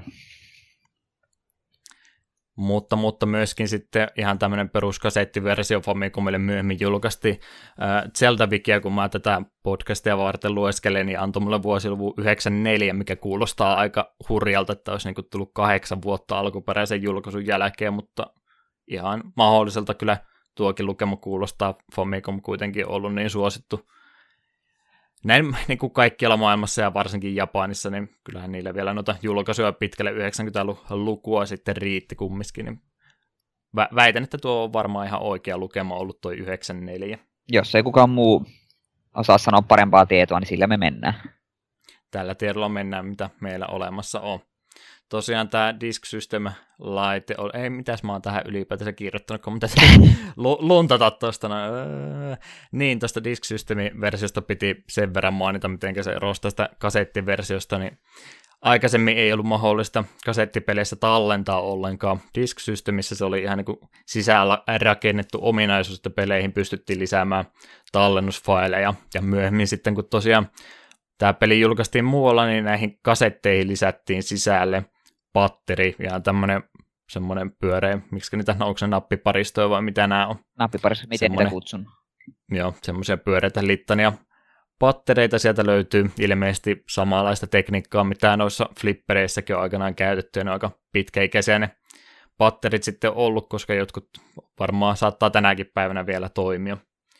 Eipä nuo hirveästi virtaa vie, mutta jos ihmettelette minkä takia ei enää pysty tallentamaan, ei muuta kuin kasettia auki sinne sisälle patteria vaihtamaan. Jep. Mutta tosiaan todella, todella mainio ominaisuus ja en nyt sano, että edellä aikansa, mutta kuitenkin semmoinen tärkeä ominaisuus pelien kehityksen suhteen, että aikaisemmin oli semmoisia lyhkäisiä pelejä, mitä pelattiin ja sammutettiin ja sitten aloitettiin alusta, niin tai sitten käyt... tämä oli kumminkin... Tai sitten käytettiin niin. todella kamalan pitkiä salasanoja. Vaihtoehtoisesti joo, mutta tosiaan tämä oli tärkeä askel näin, näin konsolipelien suhteen, että nämä tallennuksetkin sitten tehtiin mahdolliseksi tällä tavalla. Myöhemmissä vaiheessa tämä sitten on huomattavasti helpompaa ollut jo, ja nykyään ei tarvi itse pelin sisälle sitä tallennusta, vai miten se noin toimii, meneekö ne, menee hard drivelle, menee osa tallennuksesta, osa menee jo pilveen, mutta kai sitten vielä CD-llekin saa ne tallennukset mukana viety. En ole ehdottomasti varma muistikortteja ei Ei ole, Pleikka, Pleikka kakkosella oli vielä ja ekalla Xboxilla, mutta sen jälkeen ei ole kyllä. Mutta se voi ainakin sanoa, että niiden cd sisällä ei patteria. Että no aika varmoja ollaan siitä. E- edistynyt jo sen verran kumminkin eteenpäin. Sen verran taustatietoa pelistä myöskin tämmöiset tutut nimet siellä kehittäjätiimissä on ollut kuin Shigeru Miyamoto ja ehkä vähän vähemmän tunnettu, mutta iso nimi kumminkin Nintendo sisällä takaisin Tesuka. En ruvennut listaamaan se enempää heidän saavutuksia. Miamoton pelit on varmaan tuttuja. Tesukaa lähe, lähestulkoon kaikissa samoissa peleissä ollut, eli näitä first party pelejä siellä on paljon Marioa ja sieltä on missä sitten on molemmat kehittäjät ihan tähän päivään asti vielä mukana olleet vähän ehkä korkeampiarvoisissa tehtävissä, mutta eivät ole kumminkaan pelikehittämisestä vielä tässäkään vaiheessa luopuneet. Ja, ja muutenkin sieltä ykkösen kehityksestä oli tämmöinen, mitä mä oon monesta paikkaa lukenut, että se on oikeastaan se mentaliteetti, miten tuota peliä lähdettiin tekemään, oli se, että kyse, oli tarkoitus olla vastakohta ensimmäiselle Mariolle, joka oli, kuten tuttu on, niin semmoinen lineaarinen 2D-peli, missä ei ihan hirveästi pysty korkeintaan varppiputkesta vähän hyppäämään eteenpäin, mutta muuten tosi suoraviivainen peli, ja sieltä onkin myöskin täysin vastakohta tälle peli alkaa sillä, että sä lähdet siitä aloitusruudusta, käyt hakemassa miekaa ja sen jälkeen sitten on kaikki vaihtoehdot vapaana, että mihinkä läht- suuntaan lähdet kulkemaan hirveästi. Peli ei sinne sulle suuntaa se enempää anna. Ja miekka olisi pakko hakea, paitsi kanonia vastaan ilmeisesti pitää. Ei välttämättä joo, mutta ei kanoneita ja ilman mennä. Näitä miekattomia runeja kyllä löytyy netistä, mutta Veikkaanpa, että kumpikaan meistä ei siihen urakkaan halua lähteä. No mukaan. ei ainakaan vielä. Kato, palataan asiaan joskus vuoden päästä e- erikoisjaksossa. Tosiaan tämä ensimmäinen Zelda oli siinä mielessäkin vähän erikoisempi peli, että ylipäätänsä tähän asti niin kaikki, varsinkin konsolipuolella kaikki roolipelit oli tämmöisiä levelipohjaisia, haamoja kehitettiin lisäämällä numeroita, piti grindata hirveästi, vuoropohjaisia myöskin yleensä, mutta sieltä oli paljon tämmöinen toimintapohjaisempi peli, jossa oli mukana myös sitten seikkailuja ja varsinkin noiden luolastojen sisällä oli paljon pusleja, mitä täytyy ratkaista siinä, jos sä mielit päästä kentissä eteenpäin. Nykyinen kategoria on varmaan Action RPG. Tästä on verisiä väittelyä ollut kyllä vuosikaudet, että mikä tuo sieltä oikein kategorialta on, mutta kyllä tuon mielestä toi Action RPG on ihan hyvä tapa kuvailemaan. Joo, se on. Nykyään ehkä monet sitten tosiaan Dark Soulseihin sillä vertaa ihan niin kuin kategorialta, vaikka ihan ei tietysti samanlaisia pelejä ole, mutta yhteneväisyyksiä kumminkin on näissä. Jep. Monet tämmöiset kantavat teemat, mitä sieltä peleissä sitten myöhemmissäkin osissa on ollut, niin ne on heti tässä ensimmäisessä pelissä mukana. Kaikki päähahmot, Blink, Zelda, Kanoni, joka kirjoitettiin aloitusruudussa kahdella ennellä, Gennyn, no, Tykki ja Triforce myöskin tosiaan. Tai no, Triforcesta oli itse asiassa vain kaksi osaa, jos mä oikein tuossa pelatessa huomasin, kolmatta osaa ei ilmeisesti ikinä mainittu. Niin, onko sitä missä Loresta missä sanot, että sehän oli varmaan periaatteessa kanonilla? Mm, se oli nimenomaan se yksi osa siinä kanonilla, ja sitten se oli se Wisdomi. Niin Wisdom piti kerätä. Triforce of Wisdom oli tämä kerättävä, niin totta. kerättävä osa. Niin Triforce of Courage, se viimeinen on, mikä yleensä on niin kuin Linkillä itsellään, ja Wisdom on yleensä Zeldalla. Mm. Ha, enpäs kiinnittänyt huomiota pelatessa tämmöinen infodumppi tähän väliin. Myöskin vielä yksi nimi piti antaa, Koji Kondo on myöskin tuttu nimi varmaan monelle vastas pelimusiikista, jota mä toivottavasti on lisännyt tähän podcastin ympärille moneen paikkaan nyt sitten. Itse tässä pelissä ei kovinkaan montaa musiikkiraitaa tämmöistä kokonaista. Sulla on introteme, sitten sulla on overworldi, sitten luolastoissa on yksi, Death Mountainilla oli neljäs, ja olisiko sitten lopputeme ollut vielä pikkasen erilainen, että periaatteessa viidestä eri kappaleesta koko pelin soundtrack muodostuu, ja lisäksi siihen sitten kaikki tämmöiset ylimääräiset efektit, kun sä löydät salaisuuksia ja muuta. Tai aika pienelle soundtrackille vielä tässä ensimmäisessä pelissä ollaan liikenteessä. Jep. Mm, voitaisiin vaikka musiikeista tuossa nyt eh, vähän ehkä väärä järjestys, mutta kun tuli mainittua, niin mitä tykkäsit pelin musiikeista? No siis se Overworld-teme, joka, jonka kaikki tietää ja kaikki on kuullut miljoonat kerrat, se on edelleen hyvä. Se toimii niin kuin Nessilläkin, mutta sitten myös se perus niin kuin luolastomusiikki oli vähän tylsä. Tai en tiedä tylsä, mutta se ei herätä minusta vähemmän tunteita. Sen vähän niin kuin unohti heti, kun luolasta oli lähtenyt, eikä sitä ajatellut sen enempää. Toisin kuin just sit se kartalla, kartan kunnon teme, niin se soi päässä vielä tunteja pelaamisen jälkeenkin samaa melodiaa tosiaan melkein kaikissa tulevissakin Zeldoissa on ollut. Tosiaan samaa mieltä kyllä on se Underworld temeen suhteen, että se on semmoinen, mä sitä ää, netistä kattelin noita musiikkipätkien, se on ilmeisesti 20 sekunnin luuppi, mikä pyörii koko ajan, ja se on vielä sillä vähän rasittavan kuulonen, että myös myöhemmissä peleissä se on se huomattavasti enemmän sinne taustaa haihtuu se musiikki, mutta tuossa se pikkasen rupeaa rasittamaan, kun olet vetänyt samaa luolastoa parikymmentä kertaa kuollut sinne sisälle, ja aina vaan se yksi sama tunnari soi uudestaan ja uudestaan, ja isket siihen sitten vielä päälle sen, kun olet tota, yksi sydän enää helttiä jäljellä, niin sen tulee vielä piipitys päälle, niin mm. kyllä vähän rupeaa korvaa rasittamaan. Mutta muuten kyllä varsin ikonisista musiikeista on kyse ollut, ja kuulostaa varsin hyvältä. Famicomin musiikit on mun mielestä ihan mukavaa kuunneltavaa vielä tänä päivänä muutenkin. Jep.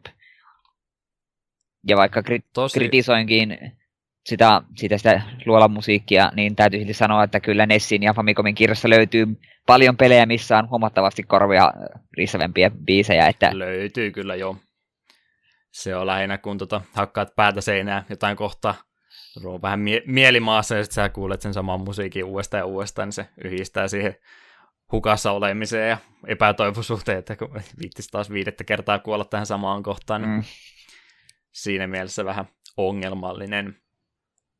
Tosiaan itse pelistä, jos ei tässäkään vaiheessa ole tullut pelattua, niin peli on, tota, alkaa ihan tästä Overworldista ja pelistä löytyy sitten yhdeksän luolaa yhteensä. Ja peli ei se enempää kerro, että mistä nämä mahtaa löytyä, sun täytyy ne itse etsiä. Kuusi ensimmäistä on löydettävissä, joko ne on, voit kävellä suoraan sisälle tai jonkun tota, itemin, kuten lauta esimerkiksi, tarvii että niiden luokse pääsee, mutta viimeiset kolme on sitten piilotettu vähän hankalemmin.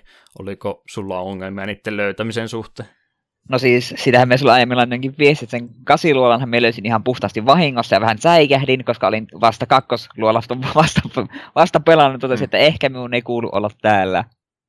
Ysiluolasta me muu tiesin, joskus videossa mä sen nähnyt, mutta seiska, mikä oli, sanotaan että se oli piilossa, niin se aiheutti mulle vähän päävaivaa ja jouduin sen lopulta tarkistamaan, koska ei, en, en vaan keksinyt. Äh, mulla oli tota, vähän käänteisemmin, että mä 7 ja 8 jostain vanhoista videoista muistin, mitä niissä piti tehdä. Ysistä mä en tiennyt sitten, missä se oli, ja se tuli vahingossa vaan vastaan, kun pommitti. Pommitti yhdessä kohtaa seinää, ja että tuossa varmaan jotakin on, mutta en mä kyllä odottanut, että sieltä pelin viimeinen luola sitten löytyykin.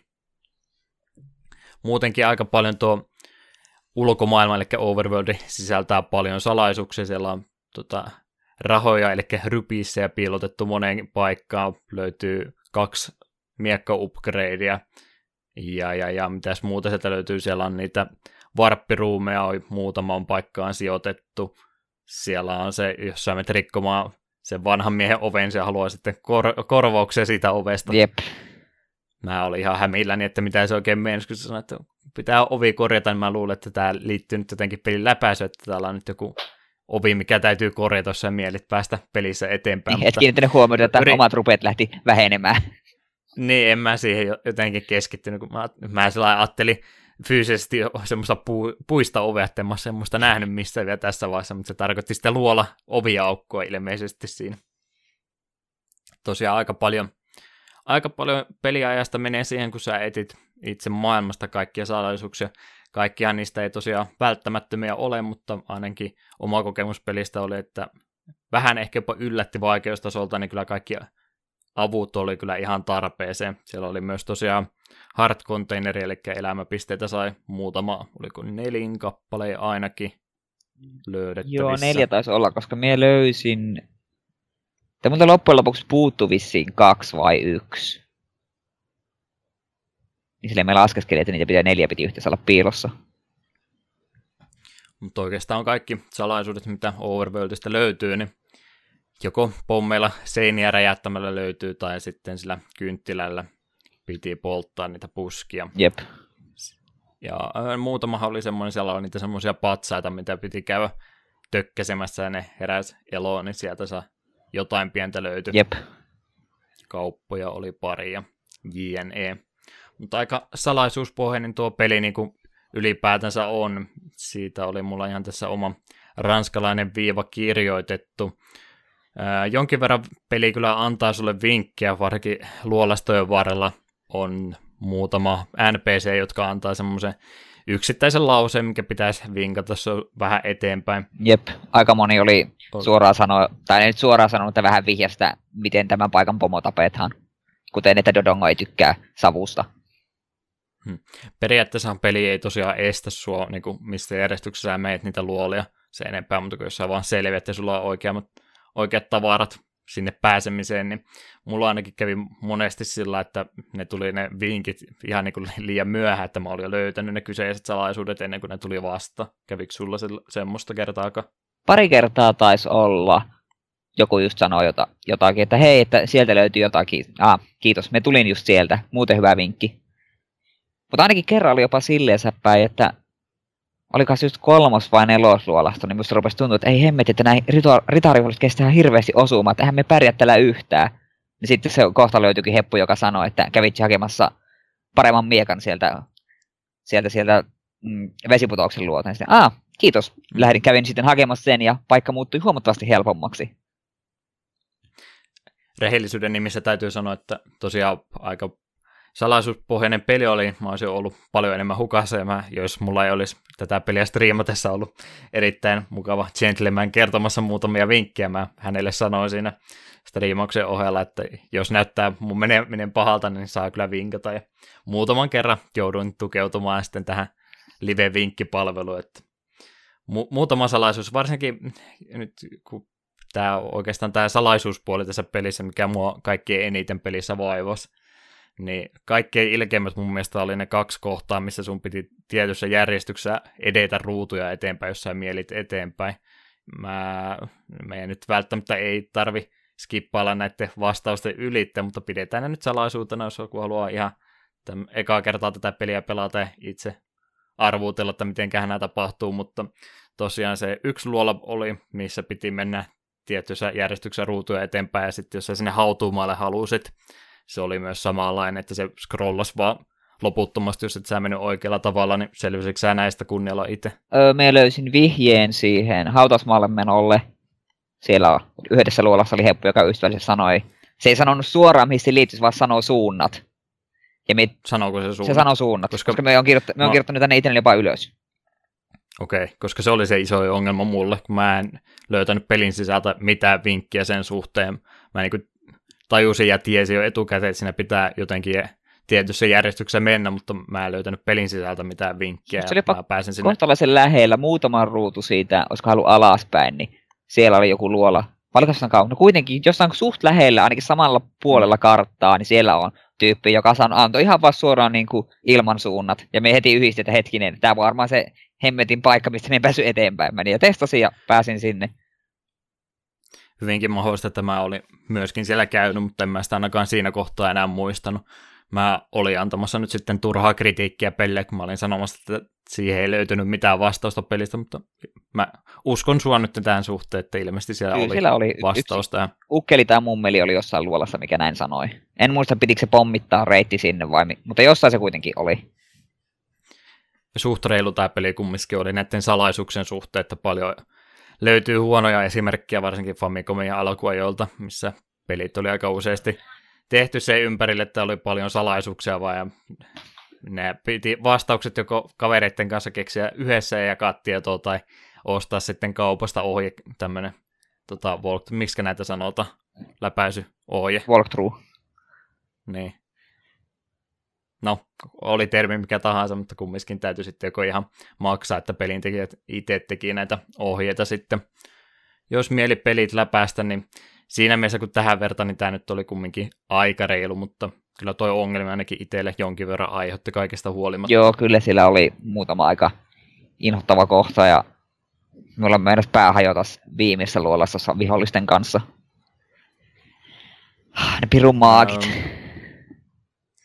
Ylipäätänsä mä en nyt tätä meille tähän ylös laittanut, mutta vaikeustasosta olisi varmaan ollut ihan muutenkin näin tarkemmin ollut hyvä puhua, mitä mieltä sä olit, oliko tämä sulle sopiva haaste vai liikaa liian vähän?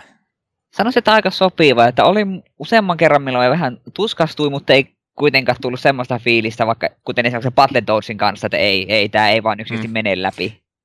Joo, no ei, ei kannata Battletoadsin verrata. Mä olin tosiaan, mainitsinkin aikaisemmin, mutta mä olin vähän yllättynyt. Mulla oli varmaankin sua enemmän ongelmia tämän pelin kanssa, että mä viimeisin luoliin varsinkin kuolin monta kertaa, että kyllä siellä piti mennä semmoisia tota, semmoisia juoksuja mennä tekemään, että välillä mä vaan niin ignorasin kaikki viholliset juoksen vaan eteenpäin, tuhlasin pommit ja yritin vaan karttaa itselleni avata mahdollisimman paljon ja sitten vasta otti sen kunnollisen yrityksen.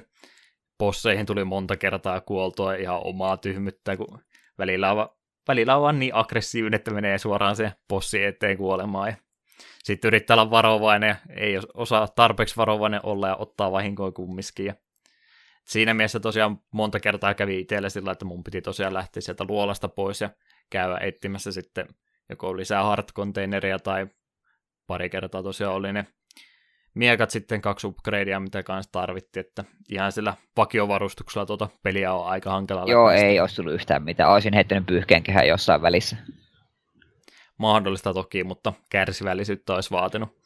Ja siinä oikeastaan koko tuo ekan Zelton suola onkin, että sä et pysty sitä, kuten JRPGssä yleensä, sä et pysty grindaamaan sitä peliä mitenkään. Zelda ei mitenkään vahvistu. Link, ei Zelda. Te, onko, Sanoit Zelda. Mä varmaan sanonut Zelda. Sanoin Zelda, oho. Ihan tarkoituksella.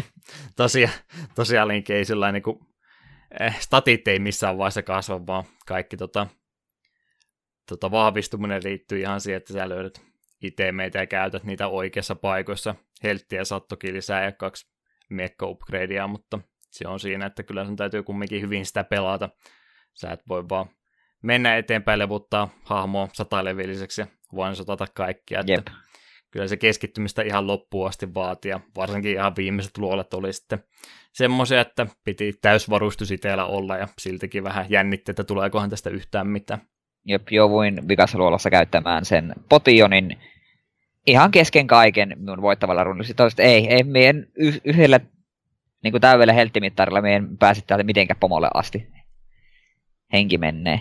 Ja vähän kyllä jännitti, olikohan mulla kuutisen sydäntä jäljellä sitten, kun menin, menin voittosalayrityksen kanonia vastaan. Kanon itsessään ei ollut kovin vaikea. Ei ollut jo.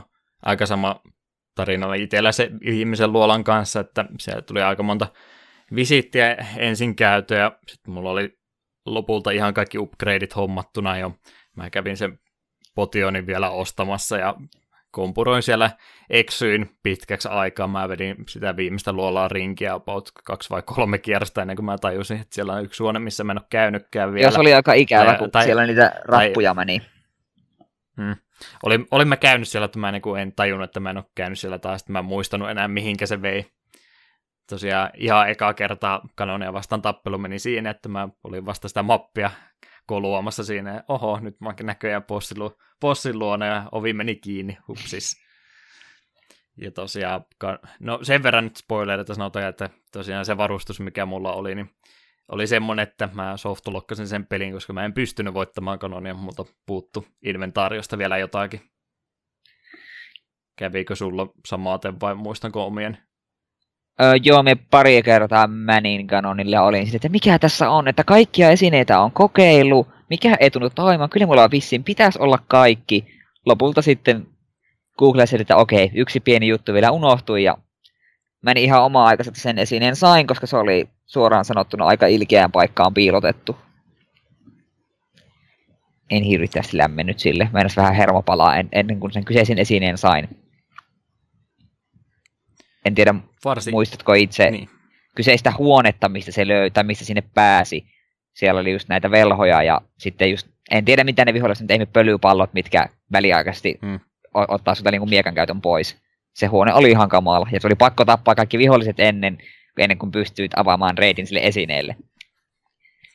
Tosiaan tuo linkin mekaniikat muutenkin oli sillä, että sulla se parempi kilpi kyllä blokkasi niitä projektilia, mutta ainoastaan, jos et samaan aikaan lyö, niin mulla oli aina semmoinen ongelma, että mä en niin kuin, oikein osannut päättää, että mitä mä teen, että pysynkö nyt paikoillaan, mä blokkaan vai yritänkö mä hyökätä vai yritänkö mennä karkuun, ja mä otin jonkun ratkaisu aina, ja tuli otettua sitten ihan turhaa vahinkoa todella paljon monissa kohtaa, varsinkin sitä velhoista siinä, kun niitä aina monelle puolelle sun ympärille tulee ihan randomisti, välillä ne tuntui suoraan syliin spawnaava tai liikahtava. Joo, kun ne sille tuli vahinkoa ihmeellisesti muuttui läpinäkyväksi ja leijaili. Sitten osa taas, ja ne eri väliset levelat taas teleporttaili, niin ne hyvin äkkiä kyllä pistit, otti sut väliinsä. Ja siitä se damagea tuli otettua paljon, kun et vaan pystynyt blokkaamaan kaikkea. Ja samaan aikaan yritit hyökätä ja sitten sit vaan lisää damagea. Ja sille vielä tota, kunnia mainita täytyy peli ilkeimmälle viholliselle antaa. Muistatko semmoisia, mä rupesin kutsumaan niitä pannukakoiksi, semmoisia kiekonmallisia hyppeliä siinä pitkin ruutua. Huomasitko sä, mitä ne tekee sulle? Siis ne, mitkä pöllii paremman kilven, vai? Jep, se oli... Tota... Mä en itse asiassa ikinä ostanut Sy- parempaa kilveä, koska me tiesin aiemmissa celloissa, että nuo paskesit ah. vie sen pois. Okei, okay, oli sen verran tietoa. Mä en tiennyt sitä etukäteen. Aha. Tai no siis mä, mulle kerrottiin just sitä ennen, ja sitten mä tota, olin huolimaton, ja tota, en tajunnut, että ahaa, nyt se on syömässä sitä kilpeä. Siinä niin vielä ehtii vähän aikaa rimpuilemaan vastaan, mutta mä en niin jotenkaan keskittynyt tarpeeksi, ja sitten mä olin, että jaha, se meni se sinne, ja Rupissa oli se nolla kappaletta, niin se oli takaisin lähettävä grindaamaan. On semmoinen mielikuva, että siis... niitä vihollisia on ollut myös muissakin Zeldoissa, mikä syö sulta kilven. Hyvinkin mahdollista. Onko sä, nää, olisi pitänyt aikaisemmin kysyä, mutta näin Zeldoja muuten, ootko pelannut kovin paljon? Öö, Link to the Pastin öö, miniscapiin, joka minun mielestä noista vanhemmista Zeldoista ehdottomasti se paras. Sitten mm. Ocarina of Time, Wind Waker, Twilight Princess ja Skyward Sword. Ne on pelannut. Eli melkein kaikki isoimmat. Joo. Majora's Maskia en ole pelannut. Monet sitä kehuu, mutta se pelin mekaniikka, missä se kierrät niitä samaa kolme päivää sille, niin se ei jotenkin minun, minun nappaisi, vaikka monet kehuu, että se on oikeasti tosi hyvä. Että ehkä me se joskus 3DSlle hankin. Vähän semmoista erokuela-kenkeä siinä, kun joutuu kolmen päivän väliin pelin käytännössä aloittaa uudestaan. Jep. siinäkin ihan potentiaalinen peli johonkin tulevalle jaksolle, mutta ei me nyt varmaan ruveta Zeldoja se enempää vetämään tässä vielä läpi. Yep. Itsestä piti tosiaan sanoa, että mä en ole aikaisemmin pelannut mitään muuta kuin Link to the Pastin pelasin ihan ensimmäistä kertaa 2013, ja sitten tota Link Between Worlds mä pelasin tuossa ihan hiljattain pari kuukautta sitten. Siinä on mulla kaikki ollut aikaisemmin. Se oli myöskin yksi isoista syistä, minkä takia me otettiin tämä sieltä tähän ihan ensimmäiseksi jaksoksi, koska tämä on mulle ollut semmoinen tota, iso sivistysaukko, ja mä halusin ihan alusta päin sitten aloittaa. Katsotaan, tullaanko me jossain myöhemmässä vaiheessa sitten jotain myöhempää osaa tästä pelisarjasta pelaamaan, mutta ainakin tämmöinen hyvä startti mun mielestä tuossa on Zeldasta. No jos olet pelannut Link to the Past, niin se riittää, koska se on todella mainio. Oi, ja se, silloin kun mä tosiaan se oli justiin 2013 joulun vapailla mä sen pelailin ekaa kertaa ja vaikka sinä, en, en, muista mitä kaikkia pelejä, uusia pelejä sinä vuonna tuli, mutta se oli mun suosikki, mitä mä sinä vuonna pelasin, että se oli ainakin aikaa kestänyt ihan mainiosti. Suosittelen kyllä siinä tapauksessa myös GPAn miniskäppiä. Se on noista vanhemmista jäljestä mun suosikki, se on ihan älyttömän hyvä peli. Tosiaan tämä vielä ehkä olisi pitänyt aikaisemmin mainita, mutta kun tämä peli ensimmäisen Zelda läpäisee, niin löytyy vielä Second Questi, joka on käytännössä kokonaan uusi pelailukerta sille pelille. Itse ulkokartta on, tai itse asiassa onkin tismalleen samanlainen kuin aikaisemmin, mutta kaikki salaisuudet on sitten piilotettu uudestaan ja muutama luola-aukkokin on tehty sillä, että ne on tosiaan samalla paikalla kuin ekalla pelailukerralla, mutta ne saattaa viedä ihan eri paikkoihin sitten, jotenka kaikki mitä sä käytännössä oot sillä ekalla läpipelukerralla opetellut ulkoa, niin se menee sitten Kankkulan kaivoon ja kaikki täytyy sitten etsiä jälleen kerran uudestaan. Eikö sä yhtään Second Questia kokeilemaan vai oliko sun tarkoituskaan yrittää sitä? En ainakaan vielä sitä ole yhtään kokeillut. Me silloin kun pelasin loppuun asti, niin totesin, että jes, hyvä näin. Pistin kyllä save statein, että jos tekee mieli, niin voin sen Second Questin aloitella joku kerta. Mutta en ainakaan vielä heti perään oma Second Quest-kokemus oli se, että mä lähdin tota, rintarottingilla sinne suoraan päätä juoksin sisään, katselin, että tämä on ihan helppoa, meni eka luola, kuolin, mä ajattelin, että hupsista, meni uudestaan kuolin, lähdin etsimään salaisuuksia, mä en oikein löytänyt mitään, meni masentuneena jatkamaan ja mä siinä sitten väkipakolla meni niitä luoleja läpi. Mä kaksi ekaa läpäisin ja totesin, että eiköhän tässä nyt ollut tarpeeksi. Vaikeustaso on aika paljon siinä tosiaan uuteen uskoon menee ja ne luolat on muutenkin tehty sillä, että varsinkin noin ekalla kuestilla kun menit, niin ne oli aika loogisia suoraviivaisia, mutta siinä oli monta semmoista umpikuja, että sun oli pakko pommittaa seiniä, jos sä haluaisit päästä eteenpäin ja varsinkin pelialussa ne on pommittu tota aika vähissä, niin joutuu sitten Va, tai ainakin itsellä kävi sillä, että joutui monta kertaa lähteä luolasta pois etsimään niitä lisää. Piti taas mennä kokeilemaan uudestaan. Mutta tosi paljon hankalempi se second quest oli. Niin, jos sehän itse voisi mainita, että vielä nykyäänkin uudemmissa Zeldoissa on aina Master Quest, kun on pelannut pelin läpi, joka on käytännössä second questi. Eli, mutta yleensä luolat ja muut on kyllä ihan samanlaisia, mutta viholliset tekee paljon enemmän damakea ja muutenkin vaikeampi siinä mielessä tekniikan ihmekin toi oli toi Second Quest, että Nessille tuommoisen sai. En muista tarkkaan siitä tarinoita, mutta ne ymmärtääkseni sitä peliä kehittäessä tajusi, että oho, siellä on vielä tota, öö, mitenkä se oli, se oli toi kartat oli jotenkin kahteen kertaan, tajusi, että hetkinen, täällä niin puolet on vielä tilaa, ja sai sitten mahtumaan tuon Second Questinkin siihen. Tosiaan aika moni saavutus sinänsä tuommoiselle pienelle kasetille. Jep. Mutta siinä taitaa ruveta olemaan aika lailla tuosta ensimmäisestä Zeldasta meidän feelingit, tai mä kerron tuo tuossa, missä sä yrität tällä hetkellä kursoria liikuttaa täällä meidän tota, muistinpanoissa, mutta ihan tämmöisiä loppufiilinkejä tästä peleistä, että voisitko suositella jollekin, joka ei ole ikinä tätä pelannut, onko tämä sun mielestä aikaa kestänyt kuinka hyvin? Ehdottomasti, muuta? jos yhtään niin kuin on mielenkiintoa, niin kannattaa ehdottomasti pelata, ja etenkin jos on niin kuin myöhempiä Zeldoja pelannut, niin kannattaa tämä ensimmäinenkin pelata, ihan jo yleissivistyksen takia. Ja on tosiaan aikaa kestänyt hyvin, että ei tarvitse pelätä, että toisin kuin joidenkin pelien kohdalla on silleen vaan, että no ei tätä nyt enää nykypäivänä oikein jaks, viittis pelata. Niin, minun mielestä ekat Zelda on kestänyt aikaa tosi hyvin. Kutakuinkin samoilla linjoilla itse on, että pienellä varauksella täytyy kumminkin kumminkin sanoin, että noin saattaa noin pienet salaisuudet ja tämmöiset, niin olla vähän tämmöistä vanha ajan pelituotantoa, tota, että ne ei välttämättä nuoremmalle pelaajalle saattaa aiheuttaa liikaakin ongelmia, mutta pelimekaniikoltahan toinen kuin kaikki, kaikki mitä tässä ensimmäisessä Zeldassa on, niin monet niistä on sitten kierrätetty ja edelleenkin voimassa näissä uudemmissakin peleissä.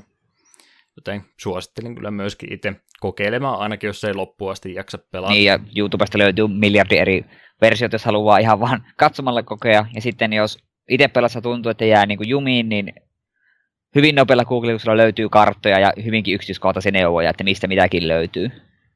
Joo, että jumi ei tarvitse Joo, ei. jäädä, että ei tarvitse kouluvälitunnilla kysellä muiden perään, että osaako neuvoa mua tässä eteenpäin. Sen verran tekniikka mennyt eteenpäin. Jep. Tosiaan, jos itse haluaa tätä peliä pelailla, niin viralliset versiot, mistä tämä vielä voi itsellensä ostaa, jos ei halua alkuperäistä julkaisua, niin GPAlle tehtiin aikanaan, no tämä menee taas siihen, että joutuu myös kettiin vanhan version, mutta GPAlta löytyy myös versio, Viillä ja Wii Ulla on ladattavat versiot ja 3DSllä myöskin. Oliko tavallisella DSllä kauppasysteemiä ollenkaan, mulla ei vanhaa DS ole ollenkaan. Ei, siinä ei ollut. Eli sille ei ole sitten varmaan ollut.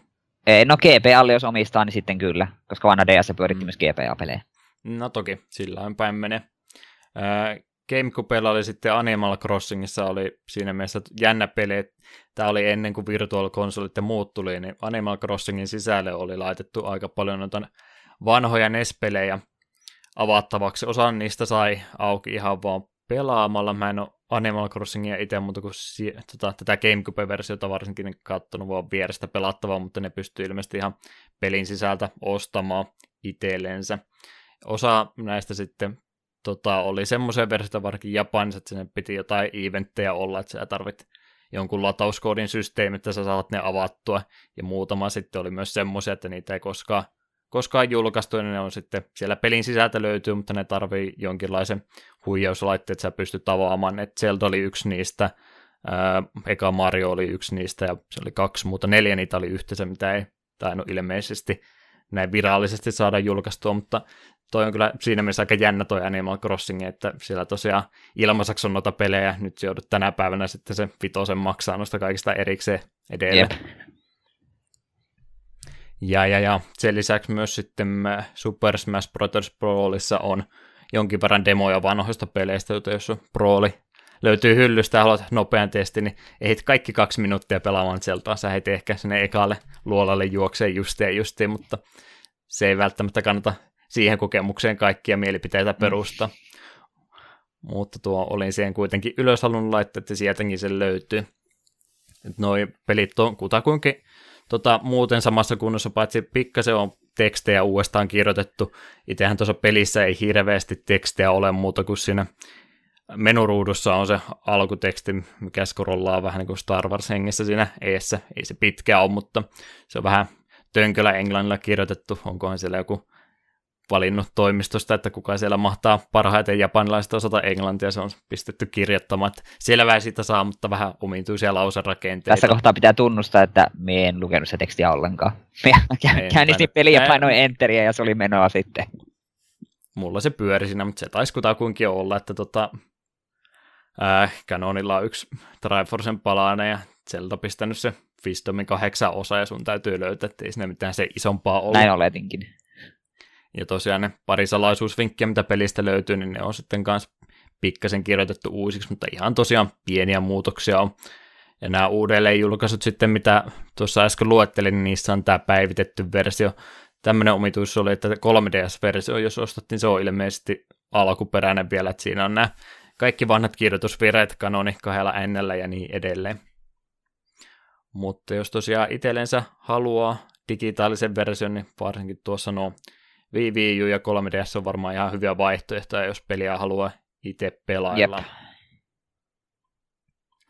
Tuota, mulla oli tuossa myös, vaikka me nyt aika lailla saatiin jokin pakettiin tämä juttu, niin mitä tuommoisia vaikutteita Zelda, Zeldassa niin kuin myöhemmissä peleissä löytyy, sä halusit siitä jotain mainita muistaakseni? Joo, siitä halusin erikseen mainita 3D.Game Heroesin ja Binding of Isaacin mitä, jos olette ikinä niitä pelannut, niin vaikutukset on aika suuria alkuperäisessä Zeldassa ja molemmat on aivan järke, jär, lala, en osaa puhua, järjettömän, järjettömän hyviä pelejä, että suosittelen lämpimästi, etenkin Isaacia. Ja toisaalta, jo, ja jos 3D.Game Heroes jostain vielä löydät Pleikka kolmoselle, niin ostakaa se pois. Se on aivan mielettömän hyvä peli. Ja se ansaitsee enemmän rakkautta. Ja me itse veikkaan, että sinäkin, Juha, pitäisit siitä aika kovasti, saisit sen käsiisi. Todennäköisesti mutta niitä käytetään ihan hirveästi liikenteessä. Joo, ei. Täytyy mennä taisin... nautuksen jälkeen huutonettiin Me taisin omaani tilata ulkomailta. Joo, kyllä. Tuo mun ainut Pleikka kolmosen peli, mikä ei ole eurooppalainen. Eli ei taida sitä PlayStation Storesta löytyä. Ei, se on suuri synti. Ehkä se joskus tulee. Varmaan tosiaan tuo Binding of Isaac on paras esimerkki, että tuohan on käytännössä Zelda dungeoneita loputtomasti. Jep putkeen. Vähän mustemmalla huumorilla ja synkemmällä aiheella. Niin, toki joo, mutta ainakin itse, miten mä lähdin sitä, tätä Zeldaa purkaa, niin se oli ihan tuolla Binding of Isaacin hengessä, että osasi jo arvata, että täytyy aika ahkerasti niitä pommeja käyttää, että seiniä rikkoa ja muuta. Jep. Samalla pohjalla tuo kyseinen peli on tehty. Oliko sulla Zeldasta enempää sanottavaa? Jos ei, niin jatketaan eteenpäin. Ei tässä nyt enempää aika hyvin tuossa käytiin läpi jo loppufiiliksetkin.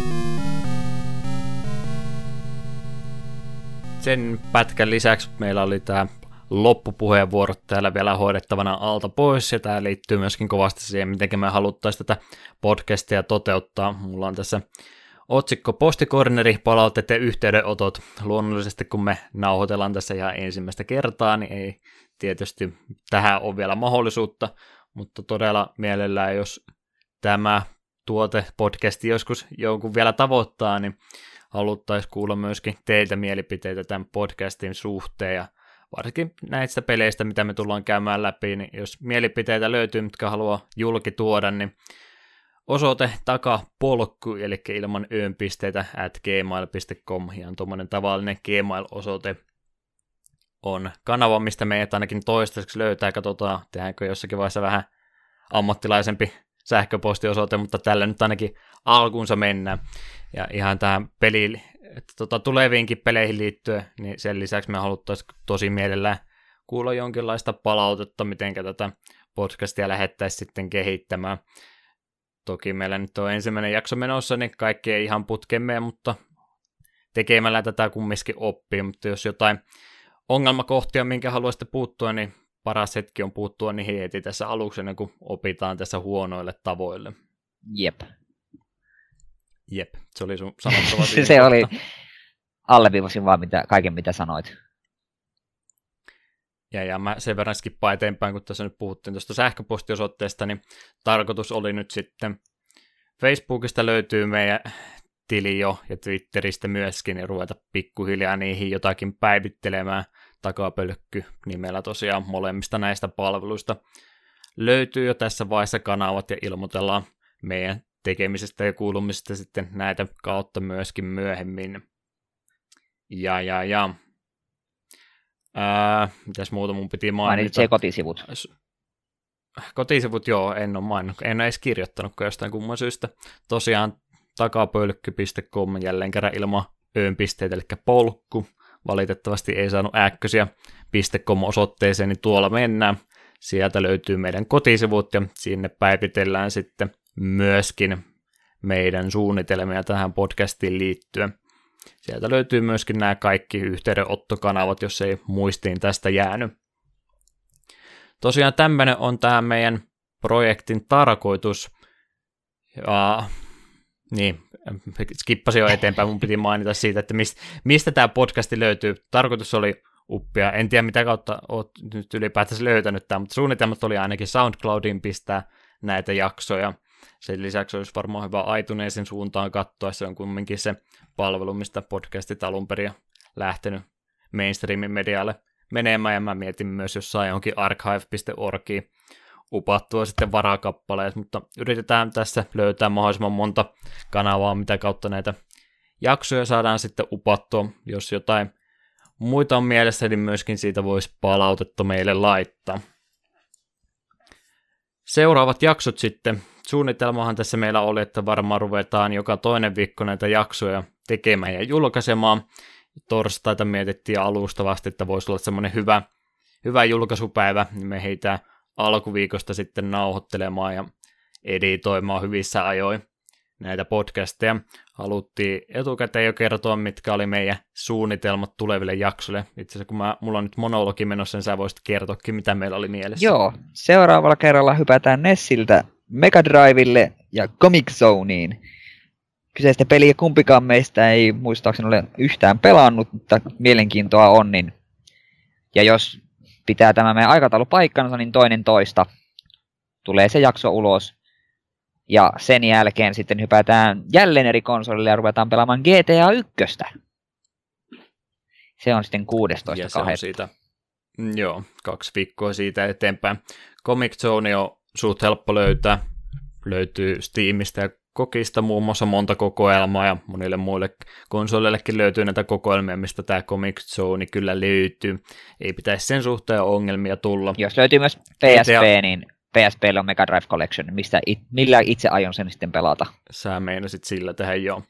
Ja, ja, ja GTA 1 suhteen sitten on pieni kysymysmerkki. Rockstarilla oli aikanaansa Rockstar Classics-sivusto, mistä pystyi ykkösen Londonia GTA 2 lataamaan ilmaiseksi. Valitettavasti se on ollut nyt pitkä aikaa pois käytöstä, joten en ole nyt ihan sata varma, että lasketaanko GTA 1 Abandonware, jota voi ihan hyvin oma tunnoin ladata, mutta Peikkari 1 versio tuosta pelistä kyllä löytyy myöskin, joten saatte itse valita, mikä on paras tapa tätä asiasuhteen lähestyä. Virallisesti tuota nyt ei valitettavasti pysty mistään ostamaan tällä hetkellä, ei löydy Pleikkaristoresta, joten joko jotain muita kanavia pitkin tai sitten käytetyn kopion hommat jostakin itsellenne. Ja näistä peleistä tosiaan voi myöskin jo ruveta pikkuhiljaa meitä lähestymään, jos haluaa niistä jotain omia sanottaviensia sanoa. Mutta siinä rupeaa varmaan pikkuhiljaa olemaan meiltä kaikki sanottavat. No yhteydenottokanavat on tuossa aika hyviä tullutkin. Sä voisit vaikka Eetu pikkasen mainostaa, mistä sun henkilökohtaisia kanavia, tuossa oli muutama ylhäällä, jos haluat No niistä ainoa, millä on merkitystä, niin kirjoitan peliaiheesta blogia, joka löytyy Eetun logikirja blogspot.fiistä. Tällä hetkellä minulla on työn alla siellä Odin Sphere, Leif Trasire, ja sitä en aiemmin on tullut pelautua muun muassa Dark Souls ja tällaisia, että jos kiinnostaa lueskella minun pohdintoja ja no ei oikeastaan pohdintoja, vaan pikemminkin no logikirjaa siitä, miten mulla peli edistyy, niin sieltä minut löytää. Ja ylipäätään, jos netissä törmäätte nimimerkin Klaus, niin se olen todennäköisesti minä. Todennäköisesti. Aika todennäköisyydellä pari kertaa yrittänyt googlettaa ja yleensä sä sinä, mutta kyllä sitä jotain muutakin meinaa toi Klaus. Joo, niin meinaa. Se muillekin käytössä. joskus selvittää. Se on jollain kielellä tarkoittaa jotain, mä yritin selvittää sitä, mutta en löytänyt. Kyllä löysin jotain meemejä tai jotain, missä sitä sanaa on käytetty, mm. mutta en saanut selvää, että mitä hiton kieltä se on. Sama ongelma on itselläkin, nimimerkki Teokinilla löytyy, eli Teokin löytyy netistä aika monestakin cornerista. Kyseessä ilmeisesti näin jälkeenpäin tajusin, että joku eteläkorealainen suku, jolla on tuo nimi. Ja lu- luulin olevani omaperäinen, mutta ilmeisesti tuo joku oikea nimikin sitten ollut, mutta tuo nimimerkki on mulla ollut jo yli vuosikymmenen, niin ei sitä nyt vitti enää ruveta vaihtamaankaan. Tällä mennään. Mun tota juttuja, mitä nyt tässä nyt tämän podcastin lisäksi löytyy, niin vanha YouTube-kanava löytyy pistää 89-luvun vielä perään. Siellä on jotain vanhoja videoita, en ole puoli vuotta taitaa edellisestä olla. En lähde lupaamaan, kuinka laadukkaita ne mahtaa olla, mutta jotain historiaa sieltä löytyy. Ja mä oon myöskin tuossa pikkuhiljaa ruvennut Twitchin puolella aktivoitumaan. Mä oon muutama pelin siellä nyt tässä viime viikon aikana striimannut muun muassa tämän ensimmäisen Zelda, mikä tuli pelailtua. Tulen myös todennäköisesti näitä tulevia pelejä. Samalla kun pelailen, niin striimailen niitä sitten sitä mukaan. Joten eiköhän me ruveta pikkuhiljaa lopettelemaan. Meillä oli suunnitelma, että me ruvetaan näistä jaksoista tekemään noin tunnin tai puolentoista tunnin mittaisia. Nyt ruvetaan lähestymään jo kahta tuntia kohta, jotenka varmaan oikea aika loppukaneetti antaa tässä kohtaa. Eetu, onko sulla vielä jotain sanottavaa? Eikä sen enempää, että kiitos kaikille, jotka tätä nyt sattuu kuuntelemaan ja kyllä me veikkaamme, että me tämän projektin parissa viihdytään ihan hyvän aikaa. Tämä oli varsin mukava kokemus jo heti ensimmäisestä jaksosta alkaen. Itse on ajatellut numeroida tämän jakson 001, niin sehän tarkoittaa sitä, että vähintään 999 jaksoa on tulevaisuudessa tulossa. Sä oot nyt sitoutunut tähän seuraavaksi loppuelämäksi. No niin, kato, meistä tulee internet supertähtiä ihan näillä näppäimillä, niin mikä siinä? Tuskinpa. Hyvä. Siinä varmaan myöskin minulta kaikki tähän Tämä Palaillaan ensi kerralla sitten parin viikon päästä Comic Zonein parissa. Siihen asti kuulemisiin.